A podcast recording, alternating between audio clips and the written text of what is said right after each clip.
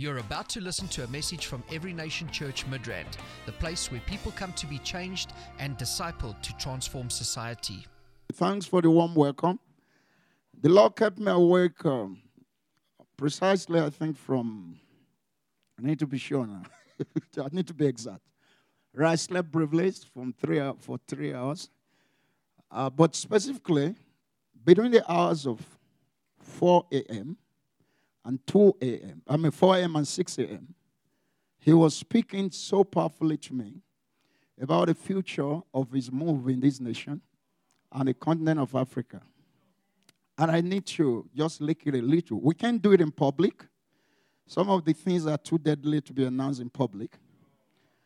He told me if you do that, we're going to create more complications. So we don't, we don't want to create complications. These are stuff that we need. You can only share if, if it's given to you. You can only share them with real fathers, not contemporaries. Remember the brothers of Joseph? Right? Real fathers, real mothers like Mary that can keep this thing in their hearts, that are secured. Okay, not King Saul, that is going to hear the destiny of David and going to want to kill him. Right? And I noted it down uh, just, just by way of introduction. Um, I said here specifically, I think, uh, Ryan, come and help me read. He has a Nigerian name. We call him Emeka Chukwu Emeka. That's his name, for real. Chukwu Emeka. That's Chukwu Emeka. Yeah, what is your mic? Yeah, it's a little coded, but I think you can read the first line. The first two lines, yeah. Read it loud. Not to be shared. No, no, no. Up, up, up, up. Okay. Okay. I- All right. okay, we'll try Listen again. now. Take Maruti, two. you got to hear this. Message for Maruti, Eric, and Jide. Friday, 25 June 2016, between 4 a.m. to 6 a.m. South African time. Okay, so now you know what he what he does to one is applicable for all. Did you remember I said that there is only one person in this church? And that the whole body of believers, you can see that, globally, is just one person. The entire heaven is one person. The whole hell is one person. We are one body. So when he zooms in and specifically begin to deal with people individually, you know he's dealing with you. Now you ask Dr. Emmanuel, if they really want to get some medication into your system by injection, by transfusion, they don't need to choke you all over your body. They just need one point, right? Is that right? Do you need, do you need injection all over your body before it gets through? so once one part of the body is touched, is penetrated, it's going to go wrong. I, I didn't bargain for that. I wanted to sleep for two hours on my nails. And he said, I want to let you know this morning meeting is not general, it's not generic, it's specific. Praise God. So I know you're ready this morning. Sorry, uh, people joining us by live streaming and on the internet. People were frustrated all over. They couldn't connect yesterday. And I told Pastor Eric, Are you surprised? If you were the devil, would you like the thing to go out? Just be fair for a moment. Yeah, but thank God it was delivered to you. And it's going out through you. And it's even out there in the air. And the technology guys were so surprised. Everything is in place, but why is it not working? It's the same reason why Gabriel could not get through to Daniel for 21 days. Just to show him what is noted in the scripture of truth. You better know that there are things the devil don't want you to know. He's better off with your ignorance. Right? That's the truth. And I can say to you with every sense of humility that the devil don't want you here this morning. He doesn't want you to hear the simple things you're going to hear. Um, I have at least now updated to 10 points. I call them profound and powerful realities about the kingdom. It's part two of yesterday. Faith to possess the kingdom of heaven now. But we're going to see step by step about three, I mean, 10 realities revealed in the scriptures concerning the kingdom of heaven. They sound simple, but forceful. The devil don't want you to remember them if you know them. He doesn't want you to know them if you don't know them. He doesn't want you to apply them because once you do, he has lost control as far as you're concerned. And I want you to know that the devil is losing control concerning this nation. Where, where for the nations? Concerning this continent. Listen, God never had intention of denomination. Men make denominations. It's a religious human effort. God think nations. And if you know in mathematics, denomination, to denominate is to reduce to fraction. So break things in pieces, right? So when you when you when you when you become denominational minded, you've lost the concept of holy nation. Right? Listen. God don't think denomination. He thinks nations. And he says, if we're not thinking the same way, we can't work together. This is why I don't think denomination. Maruti, do you know I've never once before God, it's difficult to believe, not once, asked God, I'm praying for realm of glory. Eric, have you heard that before? It doesn't happen. I've never said, Lord, I'm praying for realm of glory churches because they don't know what that is in heaven.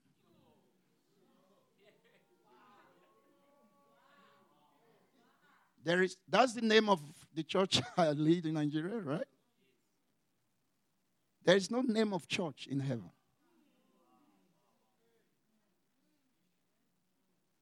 Did you get it? So when I stand, I, I represent people. We are one body. And to represent is to represent. to present them again as they should be. And I can't even number how many people are in that body. So, like, if you're praying for every nation, Midrand, now you've gone global. Thursday, the message was over, all over the world. So, you don't even know how many members you have. That's the truth. You don't know. So, when I go to meetings and someone asks me, like, how many people were there? I say, which one you want me to count? Spirit of judgment made perfect, angels, which one the one in heaven on earth? The one by the windows? I don't know. All right, so God thinks nations. I don't think denomination. Way back 2003, I had a revelation the God of nations. That was before we plugged into every nation. The God of nations. So let me just freshen your mind. When he made Abraham, he didn't say, I'm going to start a religion. Not a sect, not a denomination. He says, I want to make you a great nation. He's talking to one barren man, and he says, You're a great nation. Because when God says you're going to be He's speaking your language. As far as he's concerned, you have been. He's finished it before he comes and tells you that this is what you're going to be. So he's talking to Abraham and he says, Unknown to you, you are a great nation. Because you're a great nation, every seed produced after its kind. Because you're a great nation, you're going to father nations. So if you're a nation, you produce nations. That's God's language. Right? And your name will be great. Now, remember what he says to one, he says to all. You are children of Abraham by faith. So what he said to Abraham is part of your patron, uh, uh, part of your inheritance, part of your patrimony. What he says to Abraham is yours. God don't see you as an individual. He sees you as a nation. Is that too advanced? He doesn't see you as an individual. He doesn't think that way. Because God don't see you in accordance to what you have been or what you are. He sees you in accordance to your potential, to what you can become eventually, what you are going to become. Did you get what I'm saying? So it's very important you get it. So he says to Abraham, You're going to be a nation, and as a nation, you produce nations. So you're a father of nations. Right? But he didn't tell Abraham any other thing to do. Why I'm saying that is that you have to be strategic when you get to this point. And remember, one thing we need to do, what we're doing this faith to faith, is to adjust your mentality. It's called mindset, which means to set your mind, to reset your mind. Your mind was set in the setting. We just need to reset it. You were mindseted before. Anyway, we just need to. We just need to reset. Everybody had a mindset. Problem is the mindset was not in God's frequency. So we need to set it now. Part of what you need to set in you is this. God don't tell you all the details. He gives you precepts and concepts and expect you to form your own conclusion. If you get a precept right, your concept will be right.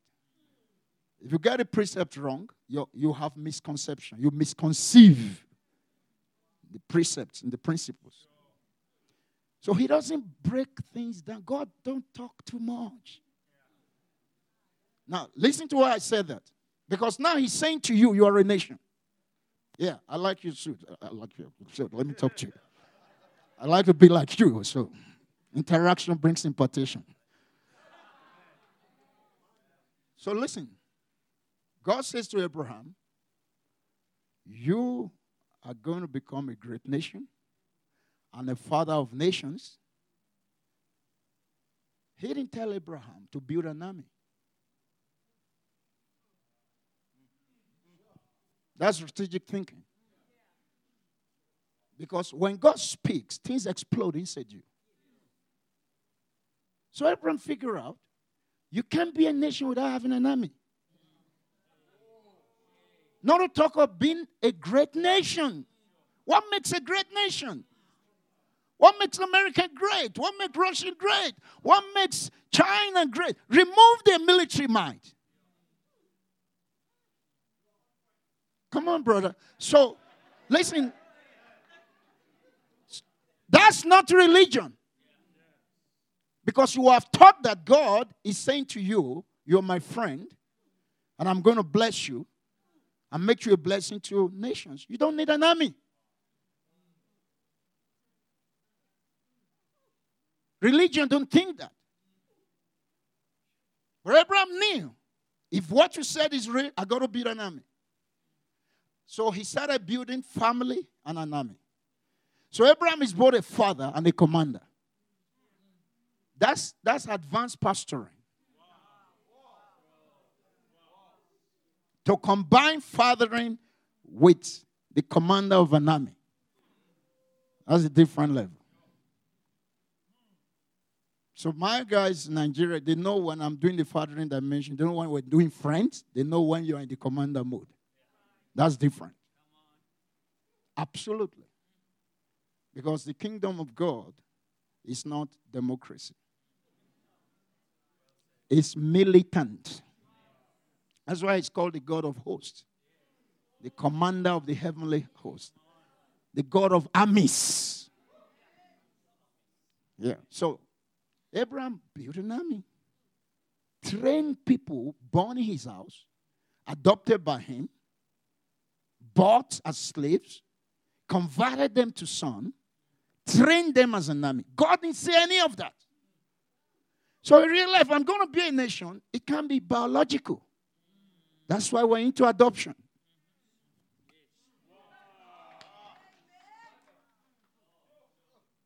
How many wives are you going to have to give birth to a nation? how many wives and how many times are you going to be pregnant and do all of this stuff? You got to get into acquisition. acquisition, come on now. Yeah, and measures. All right, so you see the way Abraham is thinking.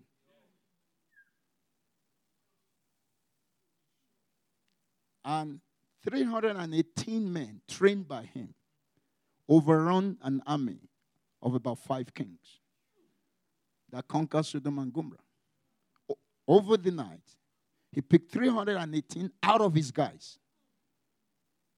And they over, but it was an allied force.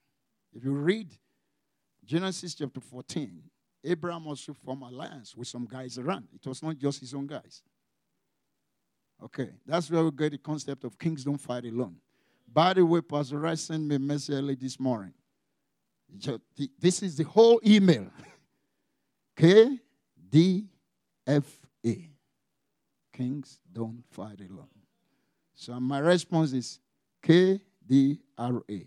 Kings don't reign alone. so I know 318 people. Everyone picked them. If you read that place, King James Version of the Bible says, Abraham divided himself into three camps. Himself. The 318 were himself. If you have a King James Version, do you have that? Thank you. Is it pity that is there? Okay, Jaws, whoever. Jaws, God bless you. So look, you have to go down. He divided himself to three camps. Himself. Can you find it anywhere? Did you see that? And he did what? Divided himself against the army. So did he cut himself with a knife? The 300, the army were himself. They've been trained to be like him. It's the same template that Gideon, that Gideon used. God reduced his membership to 3 to 3,000 from 30,000. Sometimes church growth for God is reducing the number for the purpose of training. Maruti, attendance membership has never bothered me. Never. Is it, that's a different mentality. We're going to get to that. These are preambles. Yeah, because see, membership Membership is a denomination thing. Membership is a religious church matter. And people that are limited to that, including pastors and members, they are so desperate, they're so frustrated. They scheme, they're very competitive. Don't take my member. Don't take my member. But you see, if you think nation, there are no members of a nation. There are citizens of a nation. You, you can't take cities. Nobody's. Your president is not saying, "Don't take him. Don't don't take him." It's my member. For he allows you travel. They give you passport and say, "Represent our country wherever you go. Go do business and come back." Let people come. That's kingdom. And that's nation. So it just kill insecurity. Yeah. I don't think members. I don't think members. Citizens. Kingdom citizens. Now we've jumped ahead now. Yeah, this guy, you have a way of pushing someone to what he doesn't want to say yet. This is the most explosive people I've ever found. I'm losing control every time. I'm trying to be in charge. Yeah, but since I said that, let me give you a scripture to substantiate that. If, if uh, Ephesians 2.19, you're going to see the concept of member and citizenship. Ephesians 2.19, look at that. Okay, move to Ephesians now, thank you. Move to Ephesians. Did you see that? Now, therefore, you are no longer strangers and foreigners. In the kingdom, there are no strangers, there are no foreigners, right? But now, what are you? Fellow citizens of what? Saints, whether they're in heaven or on earth. You are fellow citizens with Abraham, with all of them, with Elijah, with all the apostles, and all the great saints of God on earth. You are fellow citizens. In other words, you have the same commonwealth. You have the same privileges. You have the same culture. With all the saints, you have the same precious faith. You're fellow citizens with the saints. What is the next one? And what? Members of house. That's the church level. That's at the lower level. You are a member of Lere Follow family, but a citizen of South Africa. So membership is at family level. But that's the building block to become a good citizen. If you really become a good citizen, you can become an ambassador. Did you see that? Some people never leave the membership level. never. Help me ask somebody, are you a member or a citizen? When are you going to become an ambassador? They don't get it. All right, that's the way of saying good morning, everybody. Give someone high five. Okay, so let's get to this point.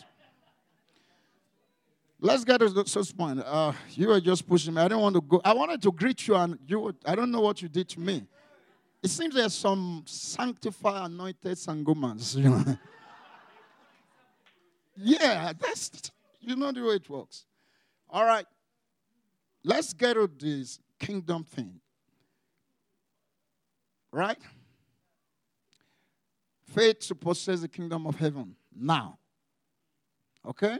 And I say under the subtopic powerful or profound realities about the kingdom of heaven. I want to give you an advice, just to adjust your mind. Stop procrastinating because the time is now. See, the realm of faith starts with now. There is a hereafter, but faith starts and dwells in the now. It is in the now that faith reaches out to pull close what is far away. Did you get the point? As a matter of fact, what faith does is to bring the future to the present. And that's what the prophetic does.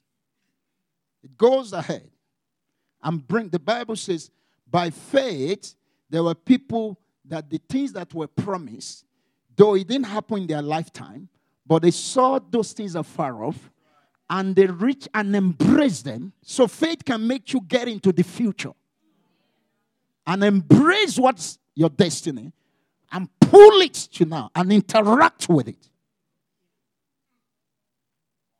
Praise God. So that's why I would say the realm of faith is now. The realm of faith is now. Because the realm of faith is the realm of God, is the realm of the Spirit. Are we thinking together? In the realm of God and in the realm of the Spirit, there is no tomorrow. There's no tomorrow. With God, there's just one day. With God, there's no yesterday. And there's no tomorrow. That's why he doesn't sleep.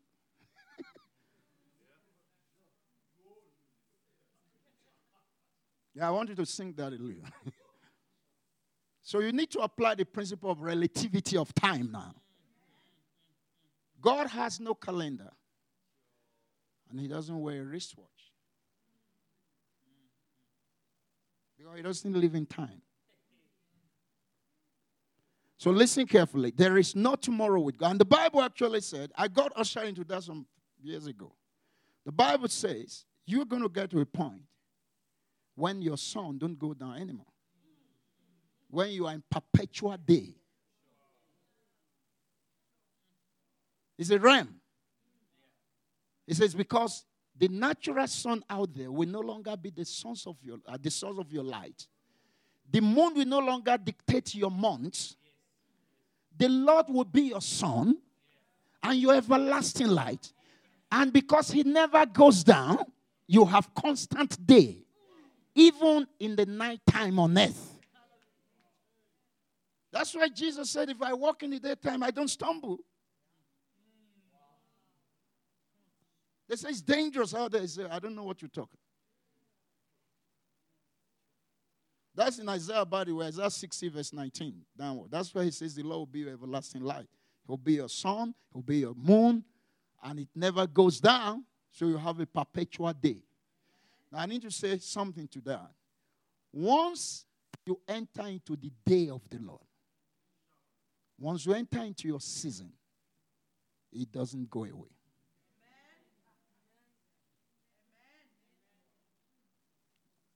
And if you listen carefully, you're here because you're entering into that day. You're entering into that season. It's a new day. Till the end of your life, even when you are gone, the day continues.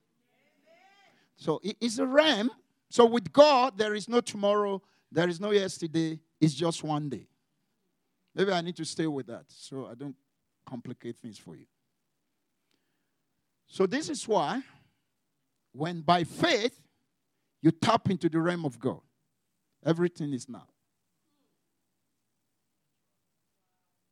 Did you get what I said? Everything is now. Once you get to the realm of faith or the realm of the spirit or the realm of God, everything is now. This is why I introduced our guys in consecration week some years ago to this translation of the Bible, Young Literal Translation.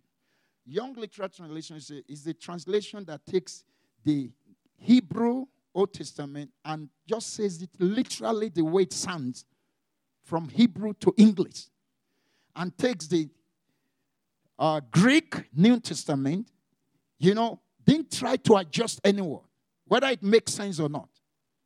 Just says it literally. When you read Young Literal, you see there are no, it's, uh, I will do this, I will bless you. God will say, I have.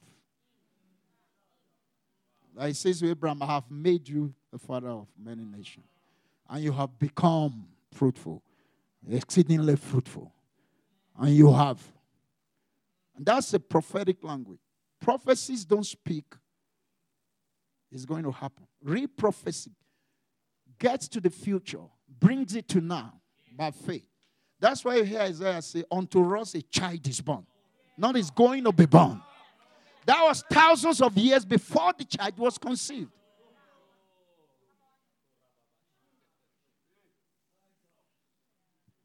That's why the Bible says when you prophesy, prophesy according to the proportion of faith.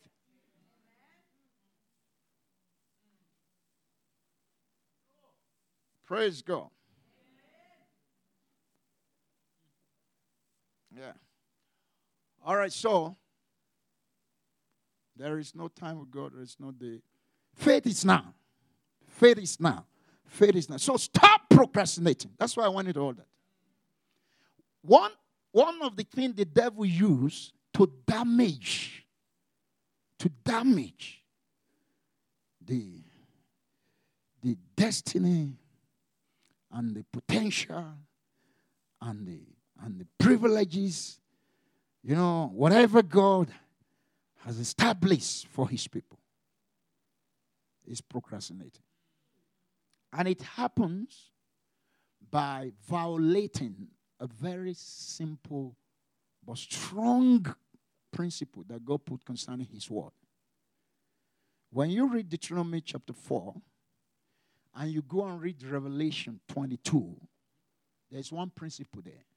God said, Don't add to my word and don't remove. It's because it's a legal document. The Bible is not a religious book, it's a legal document.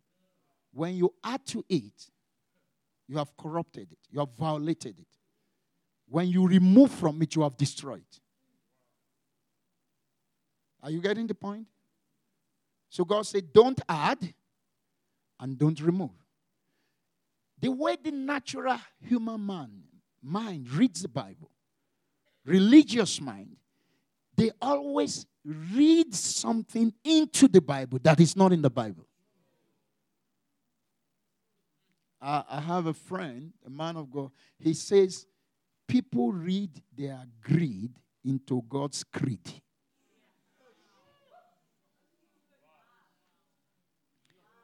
Yeah, because there are times when you're reading, it's not what is written that you are seeing, it's what you are thinking.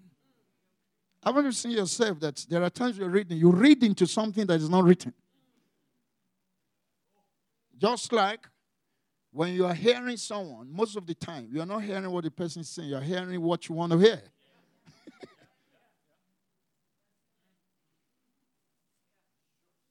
Praise God. So God said, Don't read anything to me. You know why He said that? So let me bring it home.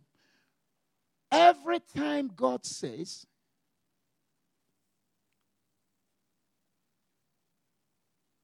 you will inherit the kingdom of God or the kingdom of heaven.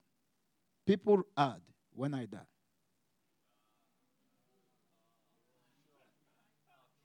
It's just automatic. And that's what we're going to destroy this morning.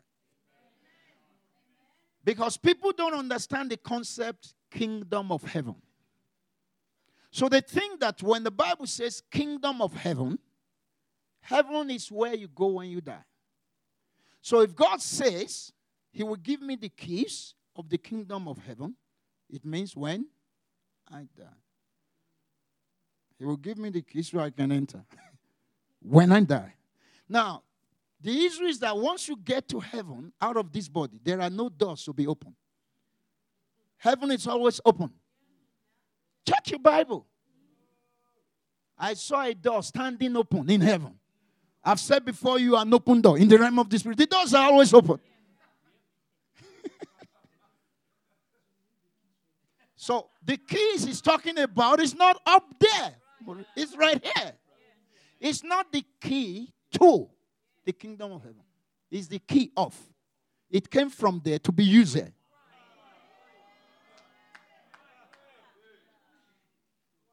You wait, you're going somewhere. because we're going to handle some keys this morning. We're going to handle some keys this morning. So, because people don't understand terms and concepts. So, when they heard Jesus say, Kingdom of heaven, you know, it's only people that die that go to heaven. So, when I die. But that's not what he meant. So, everything that is meant to happen now is procrastinated. This is how princes become paupers. So now listen. This is painful. Let me show you in the Bible.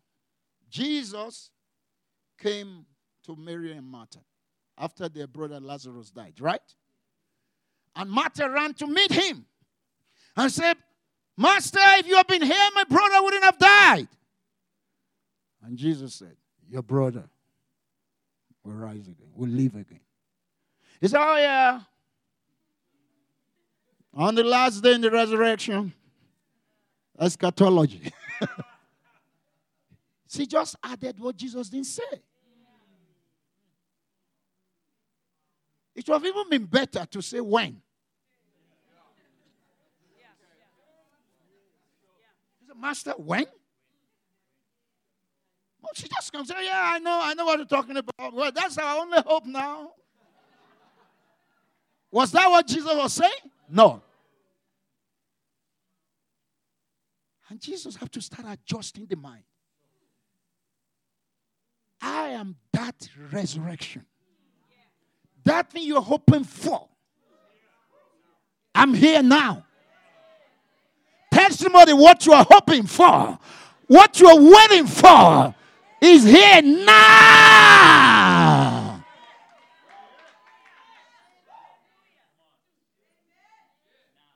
So stop procrastination. Your future begins now. Your destiny begins now. Kingdom of heaven must start now.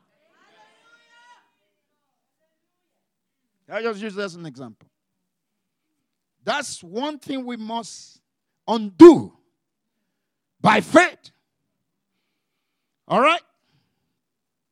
So let me make this point. Write this down if you're writing.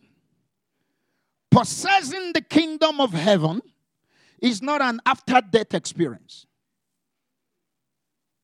it's not a posthumous award. You know that posthumous award? when someone died, then you now honor the person. Hallelujah and give him an award. You don't need that from God. The promises and the blessings of the kingdom of heaven are things you are meant to use your faith to bring into the present and embrace. Because it includes citizenship. We are all meant to be if not multiple citizens, at least dual citizen. We all have dual citizenship. You are a South African and also a spiritual citizen either of hell or of heaven. Absolutely. Everyone carries at least two passports. The one of your country on, on earth, then you have a spiritual passport for movement in the realm of the spirit. Okay, we're going to get back to that. So listen to this.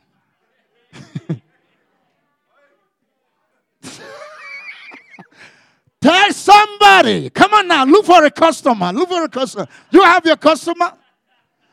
Say, come on, talk with me. Say the realities, the benefits, the powers of the kingdom of heaven. For me, cannot wait till after death. Look at Mark chapter 9, verse 1. Jesus said this, and you're saying, well, as if Pastor Sam, Sam, you are so, oh my goodness. These are just simple things that Jesus said. Look at Mark 9 1. Let's read it together. So you don't think this Nigerian guy has a way of putting something in there. okay, let's read it together. What did it say? Come on, one go, everybody. And he said to them, Assuredly, I say to you that there are some standing here who will not taste death till they see the kingdom of God present with power.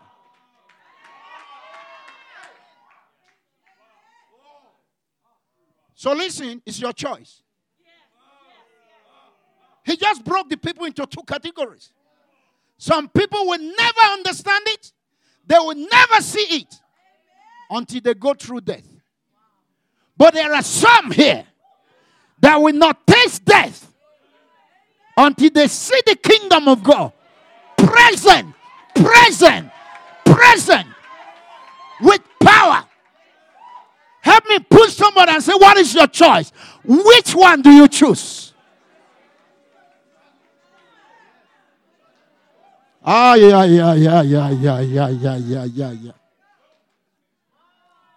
Right there. But religion says no one can see the kingdom of God until we die. Except the man born again, he cannot see the kingdom of God. Then you add when he dies. Jesus didn't say that.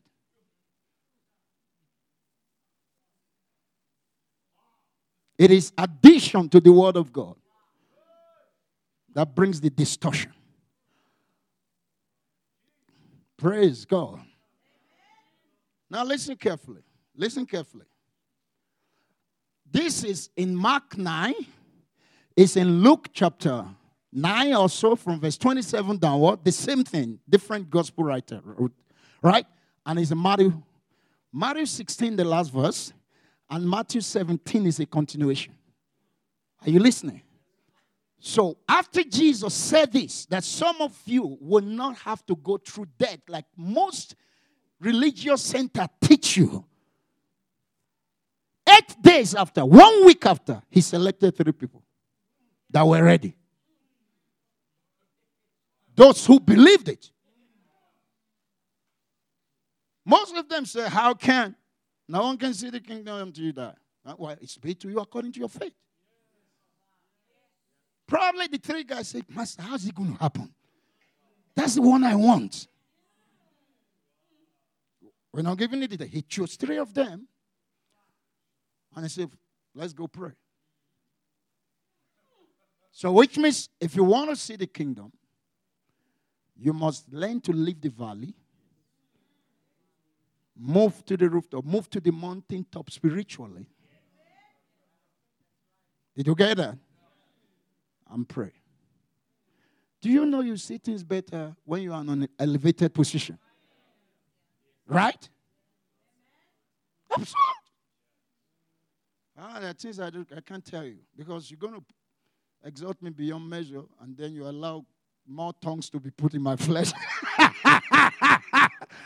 Mm, mm, mm, I, I've learned to keep some things private. I think it comes with age. Before I say everything, wisdom, brother. Yeah, because Paul says, because of the abundance of revelation, God have to put a, a messenger of Satan, a tongue, to be buffeting me, lest I be exalted. I'm just begging God, please don't. All right. Because there is how to rise up in the spirit practically, experientially. I'm not talking theory. There's how to fly in the spirit. Mm, I know a man, whether it's in the spirit or in the flesh, God knows. That's what Paul said. He's not a witch, but he flies in the spirit. God takes people to places in the spirit. Because when you're sleeping, you have you can get out of this body and use your spiritual body to travel. And occultic people do that. They call it astral travel, whatever they call it. And you know, well, that's the realm of demon. No, demons are just specialists in imitation. You have the originality. We're meant to be superior to witches and necromancers and the occult. Are you getting what I'm talking? Absolutely. So much so that Daniel was made the head of those occultic people in Babylon. Of, of magicians and witches and yeah, because listen, listen, this is a political matter, it's not a religious matter. The king is paying these false prophet and witches and you go and Sangoma and Astro, you know, palm readers and all of them and astrologer, whatever you call them, to be, you know, helping the king interpret signs and to tell him about future. They're on the payroll. And the king had a dream and he forgot. And he said, okay, now that's your area of specialization. I do politics. I don't do this stuff. So he said, bring out the dream. No, no, they said, King, no, no, no, no, no man can do that. You tell us, we interpret. They say, he said, then you are fake. You can't interpret if you cannot download the dream. They said, no human being, except he lives among the gods, can do that. Then the king said, Why have I been paying you? All of you are going to die. And remember, there are no human rights then. long story short, they started rounding them up. They're going to, they're arresting them. And Daniel is among the wise men, but not occultic. His own source is different. Do you know Moses did all what the magicians used to do in Egypt, but from a different source? That's why the rod of Moses swallowed up their rods. We don't back off from what they're doing. Right. So they're mopping them on. They say, Daniel, you're one of them. I mean, you used to advise the king. We said, why, why are you guys? What? Come on, rush. Come on, come on, come on. The Bible says he spoke to them with wisdom and counsel. He said, Why are you rushing everybody? What's going on here? They said, Well, the king had a dream and the dream is lost. I mean, some witches have removed the dream from his mind. and if you guys can't bring it out, I said, Okay, come on, come on, come on, chill, chill, chill. So he said, Let me go see the king. He said, King, don't, don't, don't be walk, don't walk yourself up. Is it the dream? We'll bring it out. Just give us some few time. We just need a little bit. The king said, You sure? Yeah. That's very simple. Re- relax. Then he called the three Connect group members. That's why you need to belong to Connect group, small group. Small group. Small group, discipleship group. I tell you, there are things that happen in discipleship group that can't happen any other place. Do you know that Paul's encounter, Saul of Tarsus, when he met Jesus on the way, he became blind for three days? And he's going to be the mightiest apostle. But Jesus didn't send an apostle to open his eyes, he sent a disciple. That's discipleship group. He sent a certain disciple in a small group meeting. Because if you can, if you if you have not been discipled, you can never become an apostle. If not, you are a false apostle. Okay, so come back, come back, come back, come back. Yeah, come back. So you need small group. Don't say, well, I don't like I like the main church. I, you know, I'm a corporate guy. You know what I'm talking? You know, I like corporate worship. That's for people that are not serious. Mm-mm-mm. That's where the right thing happens. Where two or three, two or three are gathered, that's where I manifest. That's what Jesus said. I don't mix with the crowd. All right, so he called his connect group guys and he said, Let's ask God for mercy. And mercy translated to revelation of the secret of the, of the, the king's matter. Mercy brought it. And he rose up and worship. And went to the king and told the king,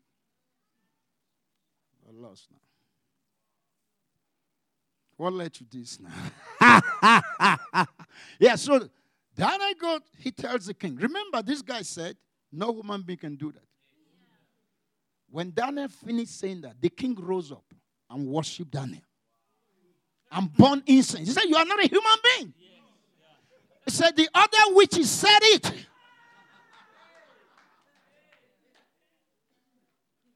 From then, Daniel was appointed the head of the witches. Absolutely, it's in your Bible. That's what it means to be the head of principalities and powers. So the king says, any of you that have prophecy or vision or dream, or your, your idol tells you anything, submit it to Daniel. If it doesn't, man, if it doesn't approve it, you don't bring your dirty dream to me no more. Then Daniel said, Well, King, King, I, just, I have a request. My Connect group guys, we, we have to promote them. We move together. and they were promoted.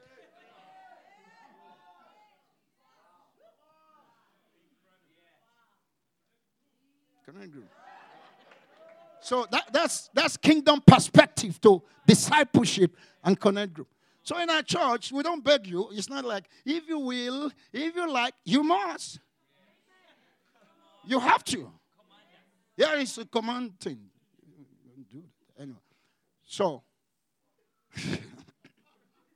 let's leave that. We're in uh, So Jesus took the three guys to the mountaintop to go pray. Right? As he was praying, he was transfigured. Remember, he said, You won't die except you see the kingdom. But you can choose to do otherwise. As he was praying, they saw he was changing. Praying is connecting and focusing in heaven. And the Bible says if your eyes is single, your body will be full of light. It is distraction and dual vision that doesn't allow the glory to radiate. Hello. So, Jesus, when Jesus means to pray, no phone call, no text message, SMS, no email, no WhatsApp, no Instagram, nothing. Everything got to wait. Because a house divided cannot stand. And once you are seeing double or multiple, your sight is bad. Yeah, vision. So this is why he leaves the distraction and goes up. Do you know the only thing the disciple asked Jesus to teach them is teach us to pray? Not how to pray, teach us to pray. They suddenly realized that what we call prayer is not prayer, yours is prayer. So I teach us to pray the way you pray. Because when religious people pray, they pay attention to other things. And you know it's happening now in Pentecostal churches.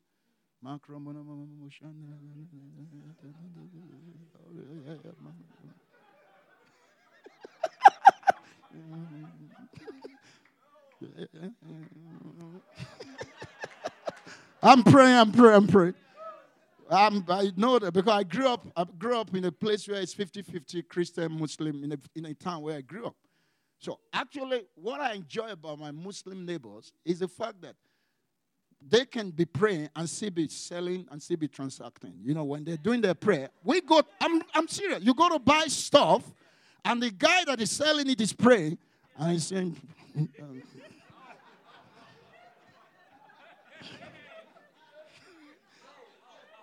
Oh, absolutely. I'm not telling you. You know what I'm saying? He grew up in northern Nigeria. Yeah, so I love their own prayer. You don't close your eyes. So if someone comes to buy stuff from your wares, you then is there.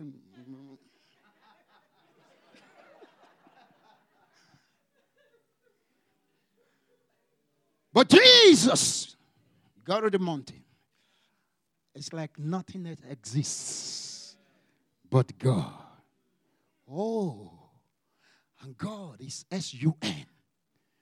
When you focus on Him, you remember last night? the divine healing therapy. And that sun rises on you. You become transformed to be like what you are looking, what you focus. That's why you are told not to worship idols. Because those who make idols and those who worship them are like them. You become like what you focus. That's why porn, pornography is horrible. Turns you to animals. You become like what you watch. Whether you watch it secretly or publicly, it doesn't matter. Anyway, come back. So Jesus was on the mountain and he was transfigured. Long story short, and suddenly they saw Elijah and Moses appear in the cloud with him. And they were consulting with Jesus. One on the right, one on the left.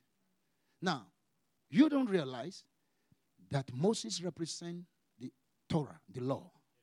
He wrote the first five books. Elijah represents the prophets. That's the summary of the whole counsel of God in the Old Testament. So, the law of Moses was pointing, that's the real deal. You were the one I was writing about. The prophet was saying, everything we prophesy is you. That's what you're about to fulfill.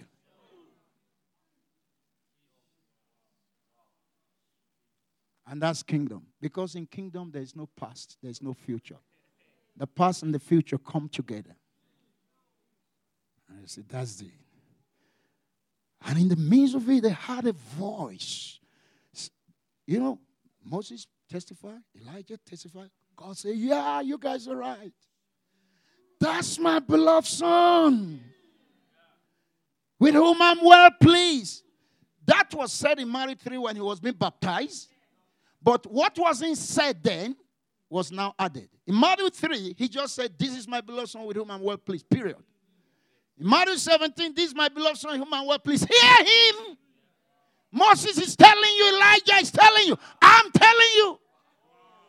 And you know why that came? Because Peter said, Oh my God, it's got to be here. If this is kingdom, Jesus, let's stay here. Let's make it. God said, Keep quiet. You hear him. He has the final word. Because kingdom is not about making tent and remember and having good experience, you know. You get what I'm saying? No, it's here the next instruction from. And get back to the valley to go bring down kingdom. You don't hear what the choir sang? Praise God. But this is the point. As you finish reading in Mark 9 and Matthew 17, the Bible says, as they were going, Jesus told them, Don't tell anybody until I rise from the dead. Don't tell anybody. Now, have you thought about that? Why would Jesus such spectacular experience? Because if he just allowed this guy, would have gone and said, Oh, the guy is the real deal. He's the Messiah. He's the Son of God. We saw it. He said, Don't tell anybody. When Peter said in Matthew 16, You are the Son of God, the Christ, Son of the living God. He said, Flesh and blood didn't reveal this to you. My Father in heaven revealed it to you. And upon what is revealed to you, the rock that is revealed to you, I will build my church. I will build my church here, and the gates of hell will not prevail. Which means hell also operate here. Church is meant to checkmate hell. All right. So I'll build my church here, and hell will not prevail. For hell not to prevail, I will give you the keys of the kingdom of heaven. Why you are here on it? The way you use it is you will know what is forbidden in heaven, and you forbid it here. You will know what is permitted in heaven.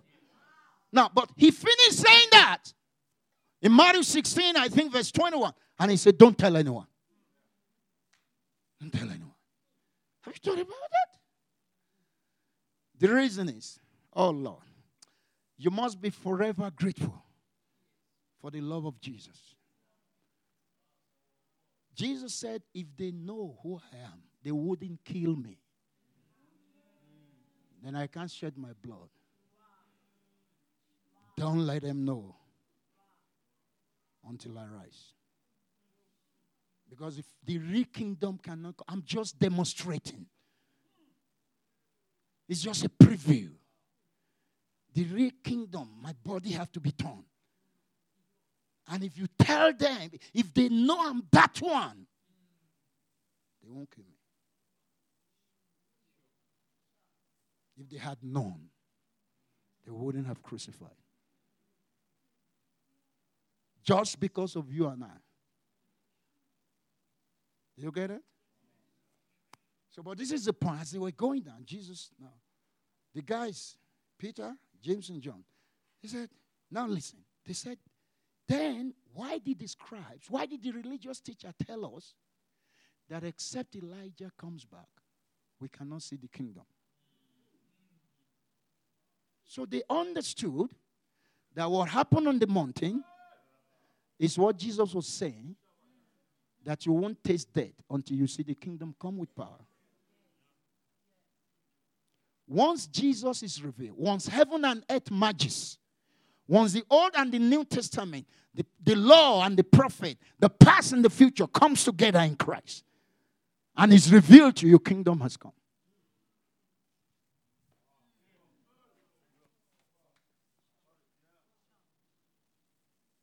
Did you get that? So when they saw that, he didn't tell them, he didn't say, That's what I told you, that's kingdom. He, he, he finished and he said, Don't tell no one. Let's go home now. And they said, Excuse, excuse. Master? They, they were teaching us right because they told us that until Elijah comes back, we cannot see the kingdom. And which means we just saw kingdom now. Elijah came from the kingdom. He didn't die. He went to heaven. Moses, nobody knew where he was buried. Nobody saw him dead.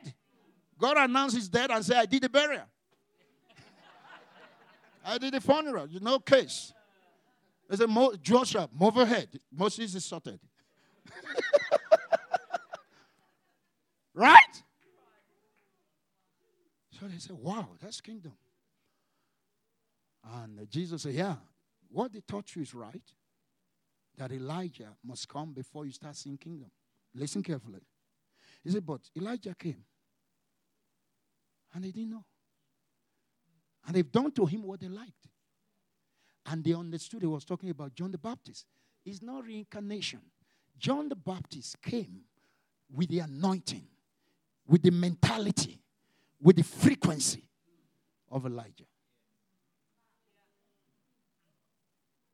Did you get the point? Like now you are supposed to carry the mentality of Christ, the mind of Christ. You're supposed to be clothed with Christ. Is that right? So John the Baptist, that's what he did for Elijah. He re- because Elijah came to restore the people back to God. John the Baptist came to do the same to prepare them for the Messiah. And when you read in Mark chapter 1, the Bible says Elijah, I mean, John the Baptist dressed exactly like Elijah. Came on later. So Jesus said, listen, John the Baptist, John the Baptist. It's not, I mean, Elijah, Elijah. It's not like, oh, somebody's going to come back from the grave. And no, no, no, no, no, no. Someone already fulfilled the ministry of Elijah. That's why I can now manifest kingdom. Did you get the point? So they saw kingdom without dying. So you don't have to die to see the things of heaven. There are things meant for you that have waited for so long.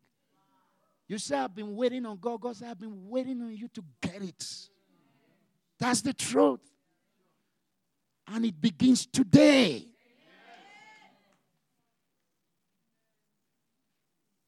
You don't have to die no more. Just receive it. Jesus already made the way, already brought it into manifestation. You've waited too long. You've procrastinated. You've added to the word of God. How dare you think there are things God cannot do now, but He can do in the by and by? Because you think He builds up His strength, He gathers experience. He doesn't have enough experience now to do what needs to be done. He's just waiting for you to get it right. And once you see it, you can seize it. Like you're seeing it clearly now. Kingdom is now. Once you see the king in his glory, you've seen kingdom. I need to say this. I, I challenge you like I, I, challenge my folks in, in our church. One of the things that, that's, that's plague contemporary Christian faith is you see a promise and you don't press into it. I, I can't understand. As if promises in scriptures are decoration. Yeah. Yeah, you procrastinate. Thank you. Okay, maybe one day. Yeah, maybe one day it will come. Yeah, you know what God is promising here. Hopefully one day, maybe before we die. Are you sure anybody can experience this? if I give you examples now, you'll feel indicted. But I want you to have I don't want to spoil your day. But let me just let me give you one. Absolutely. Yeah, let me give you one. It will help you. Right? Are you ready? Where are the people that are not ready? Put somebody and say, Are you still there? Okay. Look for someone. Say, Are you hearing what I'm hearing? Put somebody say, Can you feel what I'm feeling?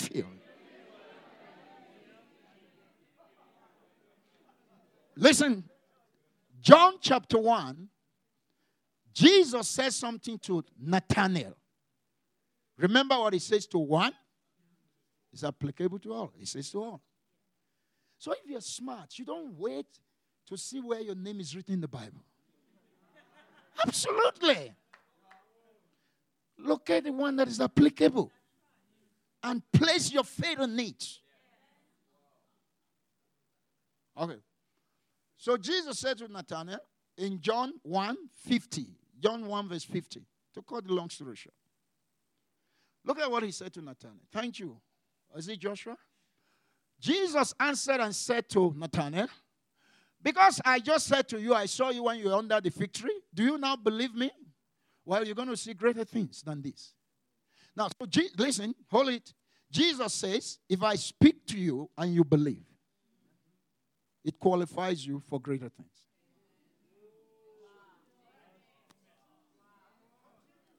Yeah, you know why you're, you're hearing greater stuff now? Because you believed me on Thursday and you believed yesterday. So I was testing the ground. and I'm still testing. Are we together? All right, so he says, Well, I just said that I saw you when you under the fig tree and you were arguing when you didn't like to come to church. So did that make you change your mind? Okay, you're going to see greater things. Because once you change your mind, then you can see kingdom. Kingdom is change your mind, your perspective, change your position, change your mentality. Think differently. Not like you've been taught or trained by religion. Did you hear that? So he said, okay, because you change your mind, you're going to see great things. Look at the great things. So, verse 51. 51. What does he say in 51? Move it to 51. And he said to Nathanael, Verily, verily, assuredly I say to you, hereafter you shall see heaven open, and you shall see the angels of God ascending and descending upon the Son of Man. Because you believe what I said before. There is a hereafter. He didn't say when you die. He said, after this level, after this elementary level, you're going to advanced level. So from now, you're going to be able to experience what I experienced. That's what John, James, and Peter saw. Heaven open, angels ascending, descending. Elijah, Moses came down. Jesus said, if you believe what I've been telling you, you can have it. So why haven't you pressed into that? There is a hereafter dimension to your faith. Your faith has qualified you for some things that you never, you've never gone to bank to make a claim. The deposit has been done. You just needed to place demand. Because you think it's not possible. Hallelujah. So come on, speak in tongue. Lift your hand. Come on, pray in the spirit. And say, Lord, I bring the reality of the kingdom into my life now. My Lord and my God, I stop procrastinating. I believe your promises. I believe your word. I will experience your glory. I believe you for open heavens, for greater things, greater things, greater things, greater things. In Jesus' name. Okay, let's see if we can make more progress. Praise the Lord. Second point you need to write down. You can start possessing and exploring the kingdom by faith here on earth now. You can start possessing, experiencing, exploring the kingdom of heaven here on earth. Now, you can start. As a matter of fact, you have started. We're right now in the king, in kingdom zone. Heaven is touching the earth here. That's why I, I could communicate with you the way I'm communicating. If you think it's attributable to any other thing, then you don't understand spiritual stuff. This is connectivity with heaven, downloading from heaven. So you are right now in the zone of kingdom of heaven. You are in the situation room. now listen. So you can start exploring, but I need to give a caution. I need to give a serious warning. And this is going to shock you.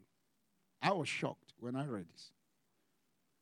Do you know that the people that are most likely to fail in experiencing the kingdom of heaven and exploring it are religious people?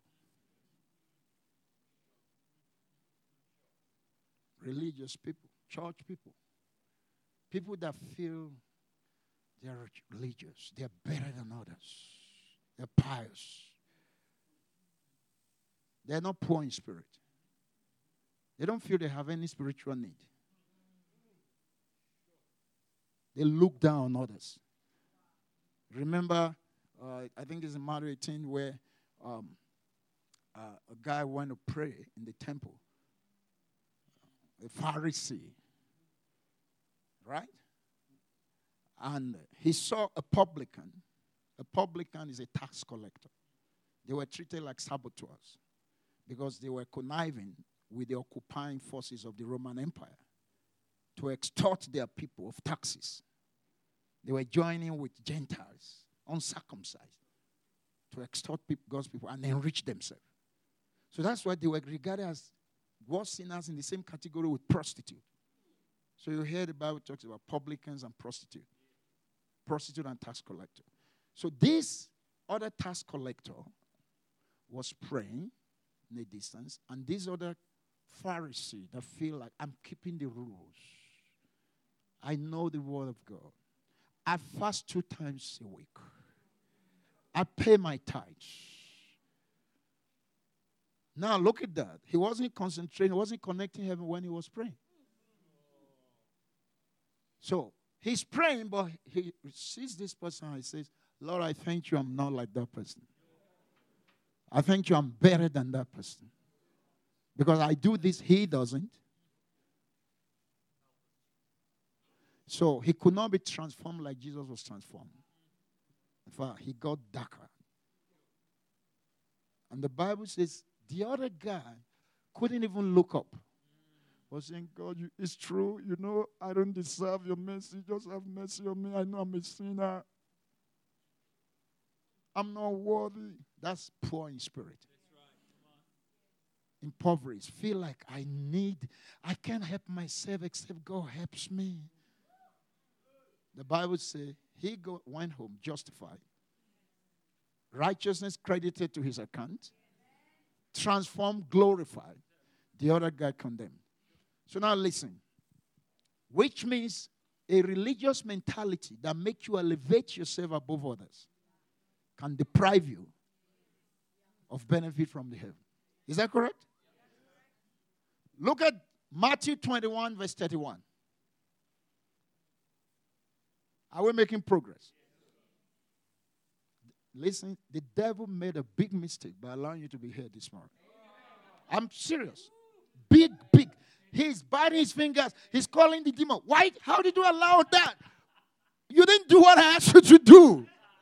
There's confusion right there. Well, Jesus was talking about two sons that the father said to one, Go do this for me. He said, Yes, dad, I will do it. But he didn't.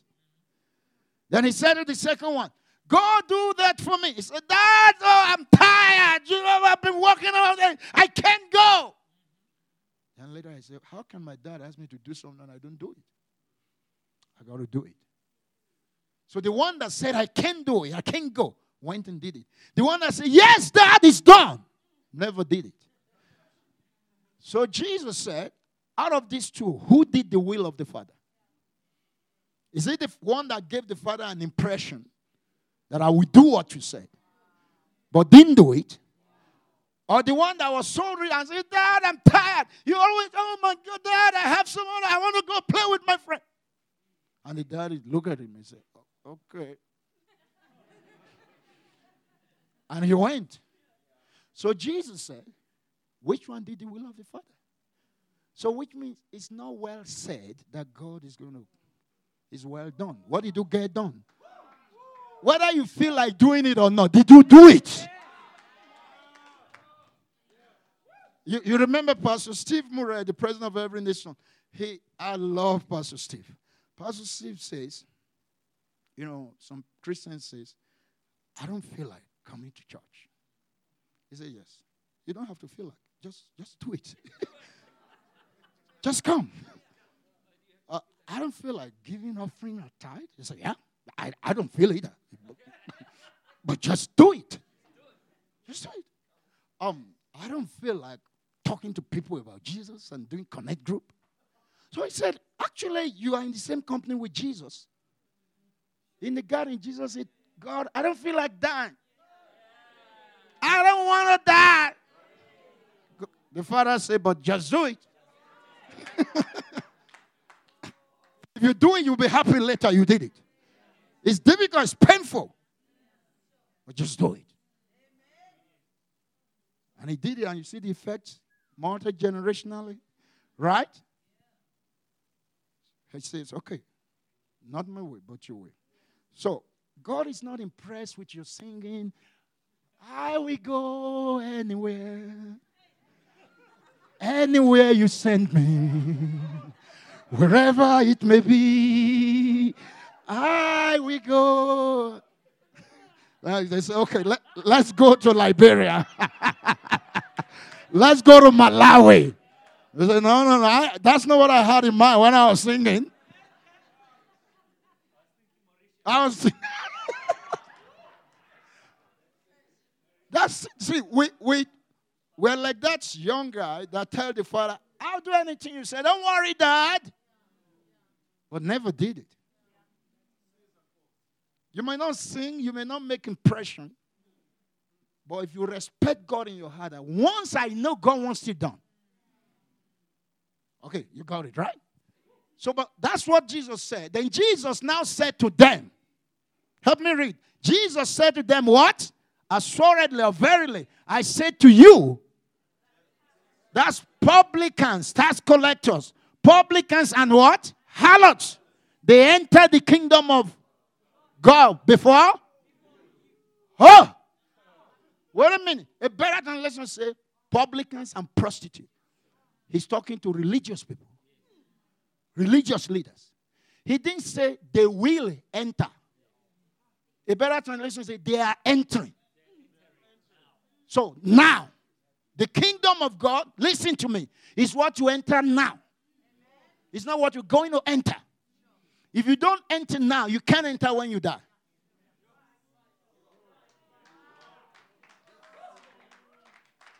Did you see that? Come on. Did you see this?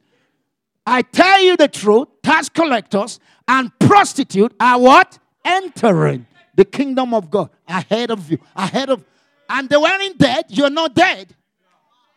But entering, you're not entering. Now, so listen, I have entered the kingdom realm. Have you entered? And listen, Jesus said, it's easier for prostitutes to enter than for priests and preachers that think they can take the things of God for granted.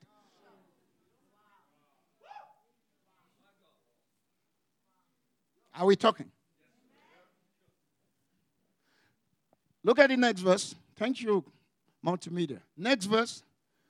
What did he say next verse 32? Everybody read it. He said, Because John came to you to show you the way of righteousness, and you did not believe him, but the tax collectors and the prostitute did believe him.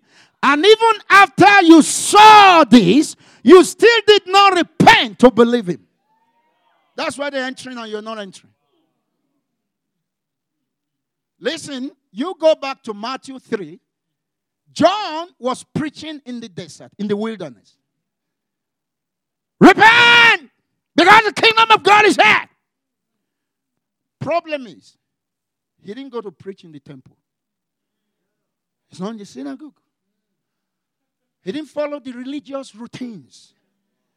And that's not what they preach in the synagogue. And the, In the synagogue, they say, well, one day is coming. By and by. Oh, when we get into the kingdom, when we get out of this world, and when the Messiah comes, the day is coming. John came and says, Here now.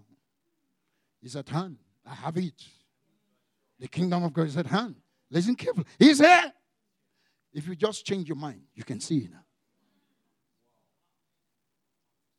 Different preaching, different location, different procedure. In the religion establishment, they say you need to bring so so number of animals for sacrifice. If not, you can't enter. John said you don't bring nothing. He said, just repent, and I baptize you, and you are in. Oh my goodness. Listen carefully. But that insulted the sensibility of the Jews. You don't baptize a Jew, you baptize a Gentile. They want to become a Jew. They're called proselytes. To tell a Jew you're dirty, you need to repent, change your mind, and be baptized. If not, you can't see the kingdom. So the priest, the religious leader, fell insulted. He didn't attend a Bible school. He doesn't know anything. Was he ordained? What title does he have? Forget about it. The prostitute and the tax collector says, He's giving us a chance.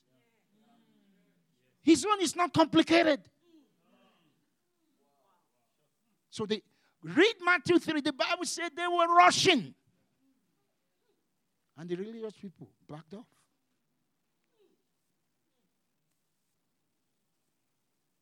If you read it in Luke 7, the Bible says because they couldn't receive John's ministry, they couldn't receive Jesus.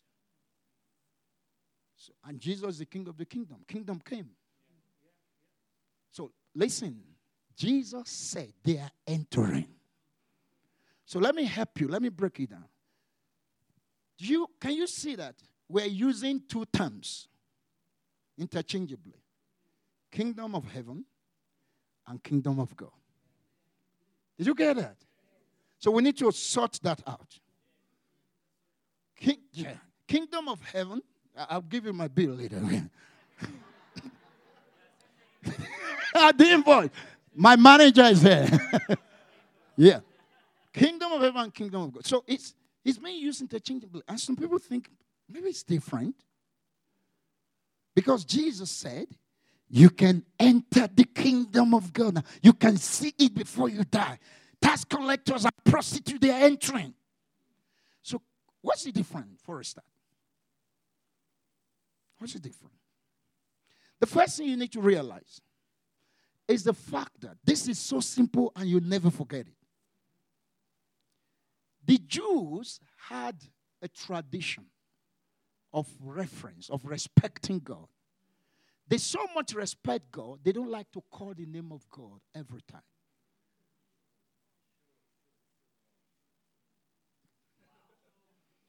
You're a professor, so you know, you know what I'm saying. Uh, so let me give you an example. Let me give you an example. If you read,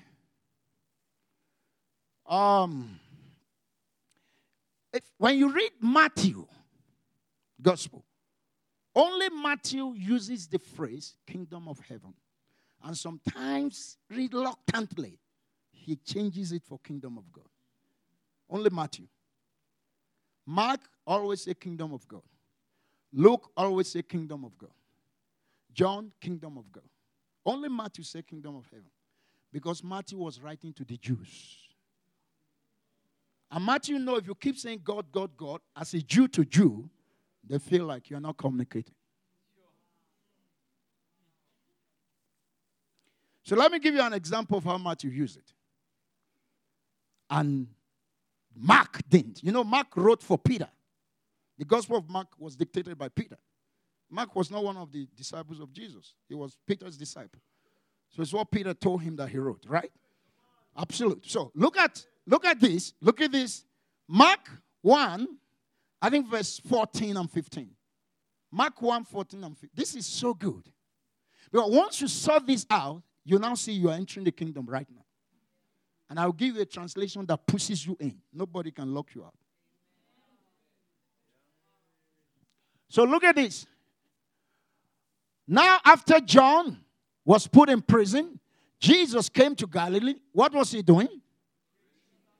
I can feel what was he doing?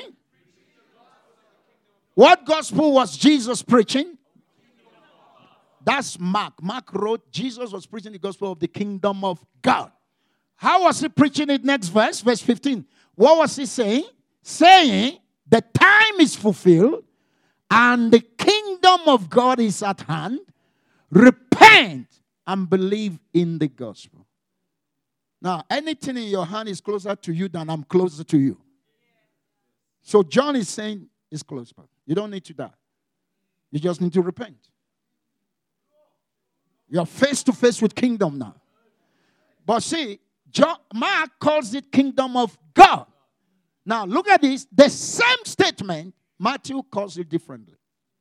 Matthew 4 17. Look at that. Matthew 4 17. You need to clarify who is this guy on the multimedia? Is it Peter or Joshua? Joshua, come on, celebrate Joshua. This guy's are too much. I'm serious. The way they improvise, you know, we didn't rehearse. I didn't give them no PowerPoint, nothing. And that's the way we do it. They know their Bible. Come on. These are the better generation. Okay, so let's read this together. This is the same thing Mark wrote. So, how did Matthew read? Come on, everybody. From that time, Jesus began to preach and to say, What did Mark call it?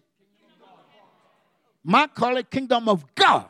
Matthew call it kingdom of. Heaven. So they're talking the same thing. So which means it's a synonym. But Matthew has a reason for not saying kingdom of God. And Mark, since he wasn't writing to Jews, doesn't matter.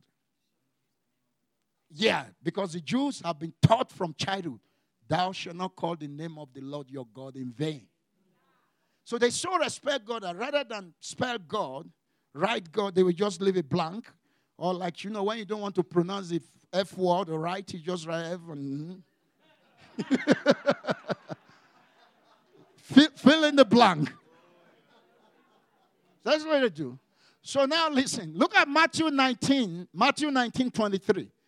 Look at Matthew use the same terms. And here you need to, oh, this is so good. Matthew 19, 23, right? Jesus said to his disciples, Assuredly I say to you that it is hard for a rich man to enter what? Who is writing this Matthew? Now, you need to get the background. Don't go further yet. Listen. A certain rich young guy came to Jesus.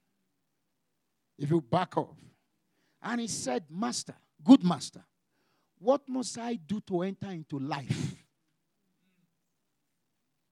That's important. What must I do to enter into life? Jesus said, You know the commandments. Because it's a, it's, a, it's a nation, it's a kingdom. You follow the rules, the procedures. If you want to get visa to America, there's some, you get the point there. So he said, Which one? Jesus gave him a summary. He said, Well, I've been doing all this from my youth. But what do I lack? I've been trying, but there's a life you have entered into, Jesus, that I'm not entering. He said, What must I do to enter into life? It's called eternal life. The, the God's type of life. That's what he asked. And then Jesus said, Wow, that's amazing. You've been doing all this. As a matter of fact, one gospel says Jesus looked at him and loved him.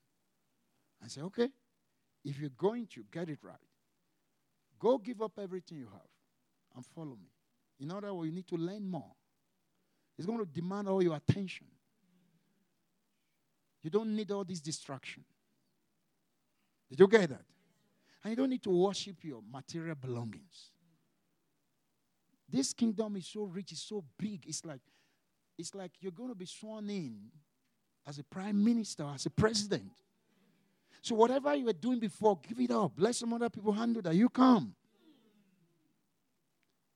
And see, the guy went away sad. He wanted to, but he couldn't give up what he had. Did you get the point? Jesus didn't say what you had was bad, was unclean. He just said, okay, what you want to experience needs my attention. Did you get the point? So when the guy went away, then Jesus started talking to his disciples. He said, Did you see?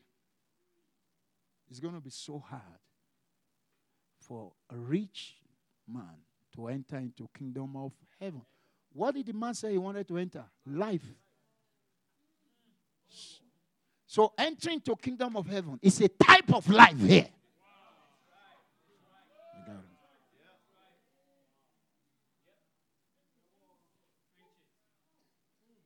And he asked Jesus because he saw Jesus have entered into that life. Right? Did you see the equation? So look at the next verse. This one says kingdom. Look at this. Everybody read it. Don't miss this. And again, Jesus said, I say to you, it is easier for a camel to go through the eye of a needle than for a rich man to the kingdom of what? What did he say in the previous verse? So even Matthew and Jesus use interchangeably. Did you get the point? Yeah, back off to verse 23. He says it will be difficult for a rich man to enter the kingdom of heaven. And he's saying the same thing. And he says, easier for a camel to enter the eye of a needle than a rich man to enter the kingdom of God. So kingdom of heaven and kingdom of God is talking the same thing. How are we talking? By the way, it's a figure of speech. Cam- no camel can go through the needle. it's a figure of speech. And it's discovered, like in most Middle East cities, right? And even in Muslim countries, like in the northern part of Nigeria, the cities have gates. They call them kofa.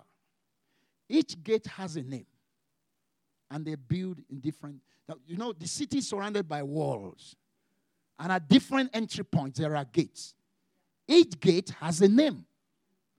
So in Jerusalem, then, or the city where Jesus was and talking to this guy, there were walls around the city, and they had gates. Each gate had a name. There was a gate called the gate of the needle eye.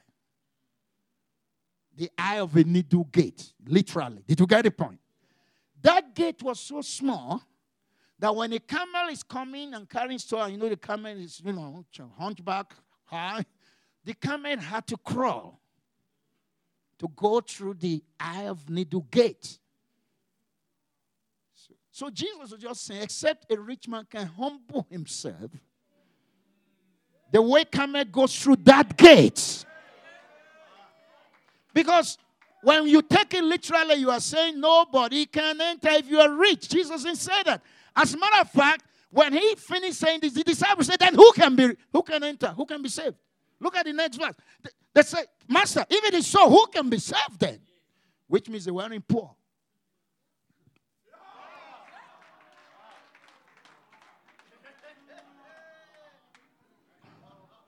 When the disciples had it, when the disciples had it, they were greatly astonished, saying, Who then can be saved? They are saying, We are all loaded. We are all, Master, you, you didn't tell us before. I have my business going on. I'm not poor. We weren't following you because we want some money. We made it before. We want that something you have. So who then can be saved? So being a disciple does not mean being a pauper.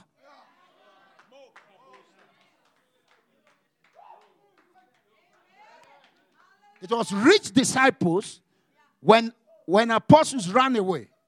Joseph of Arimathea, Nicodemus, rich disciples, went to, Her, uh, to Herod Pilate and said, We want to bury him. He's our guy. So, this kingdom dimension, you got to know how to combine power to make wealth by kingdom principles. That's what and I'm going to give you just one key before we end. There's a key for kingdom wealth. Yeah. Do you get that? So he said, then who then can be saved? Because we're taking it. I have a needle, come out. Then look at what Jesus said. Next verse. But Jesus looked at them and said to them, With men, this may be impossible, but with God, all things are possible. So, which means it's not camel and needle. Because uh, there's no way God is going to push a camel through a tiny little hole. You get what I'm saying? You get the point? And then he placed their mind at rest. Yeah, don't worry that you are rich and you can't make it. Zacchaeus was rich, but he made it. Praise the Lord. Oh, Lord, I don't need to get into some stuff. Praise the Lord. Praise the Lord. So, can you see the difference between kingdom of heaven and kingdom? It's synonymous. And kingdom of God. So, let me add to this. You see this in the Bible that as far back as Daniel chapter 4, when God was teaching Nebuchadnezzar that I rule even among the Gentiles, I rule in every nation, I rule the rulers. That's why I'm called King of Kings. Did you get the point? Because Nebuchadnezzar did not recognize that. God gave him the mind of an animal, just mindset. And he started behaving like a, a wild animal and drove everybody away from him and walked into the wilderness for seven days, or seven years, to learn one thing. The Bible says he, that should happen until he acknowledges that heavens rules in the affairs of men. Because it was Daniel that wrote it. He didn't want to say God rules. It's either heaven rules or the Most High rules. Do you get the point? So, one more example. This, this will interest you. Yeah, if you read Matthew chapter 5, you hear when Jesus is saying, Don't swear by the heavens. Is the person there? But the Jews don't just like to say, Don't swear by God. Did you get the point? They don't swear by heaven. Because whether you call his name or not, is the throne of God. And if you swear by heaven, you are swearing by who is there. Right. So, but Luke chapter 15, did you remember when the prodigal son came back to his senses? He said, I'm going to go back to my father. And I will say, My father, I have sinned against you and against heaven. And that's exactly what he came to tell his father. So the Jews, when they say heaven, that's in God.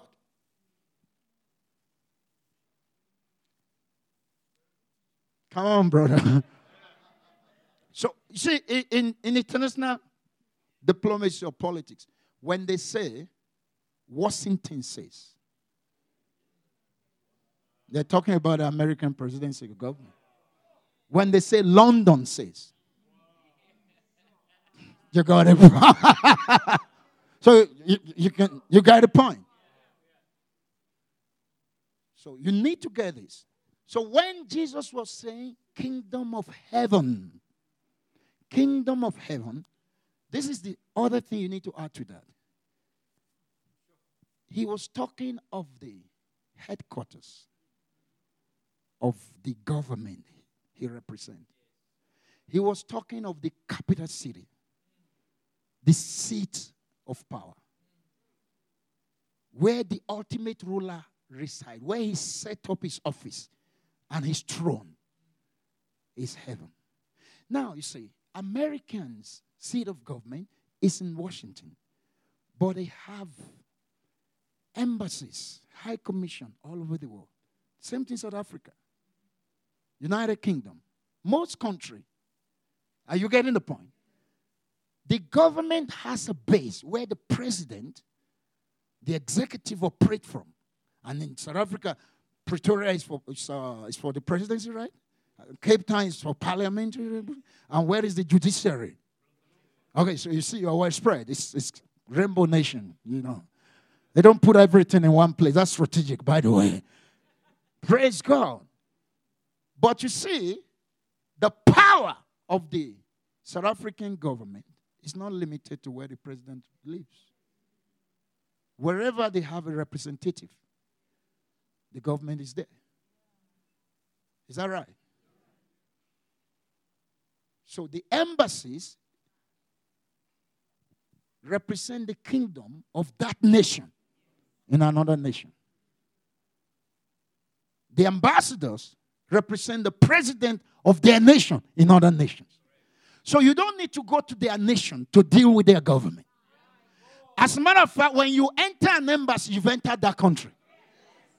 That's why this WikiLeaks guy, WikiLeaks, or what do you call him? Uh-huh, that's right. He's, he's been in an embassy in UK and they can arrest him. He's in a different country. And in that country, the laws they're trying to use to arrest him does not work in that country. So you don't need to literally get to heaven to enter heaven.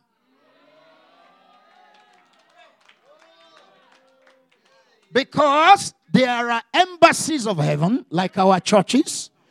There are officials of the government of heaven. There are diplomatic officials. There are ambassadors. That's what we are. We're ambassadors. We can give you visa. We can give you citizenship. You can transact God, our business with our heavenly government. That's what it means.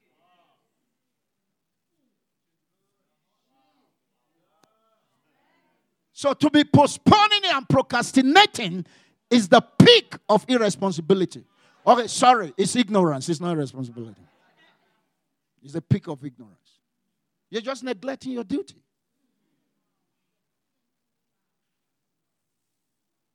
That's why you're here.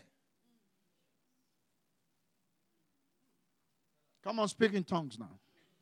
Tell yourself, I represent the kingdom of heaven on earth. I represent the government of heaven. I represent the King of Kings. I am a citizen. I am an officer. I am an ambassador.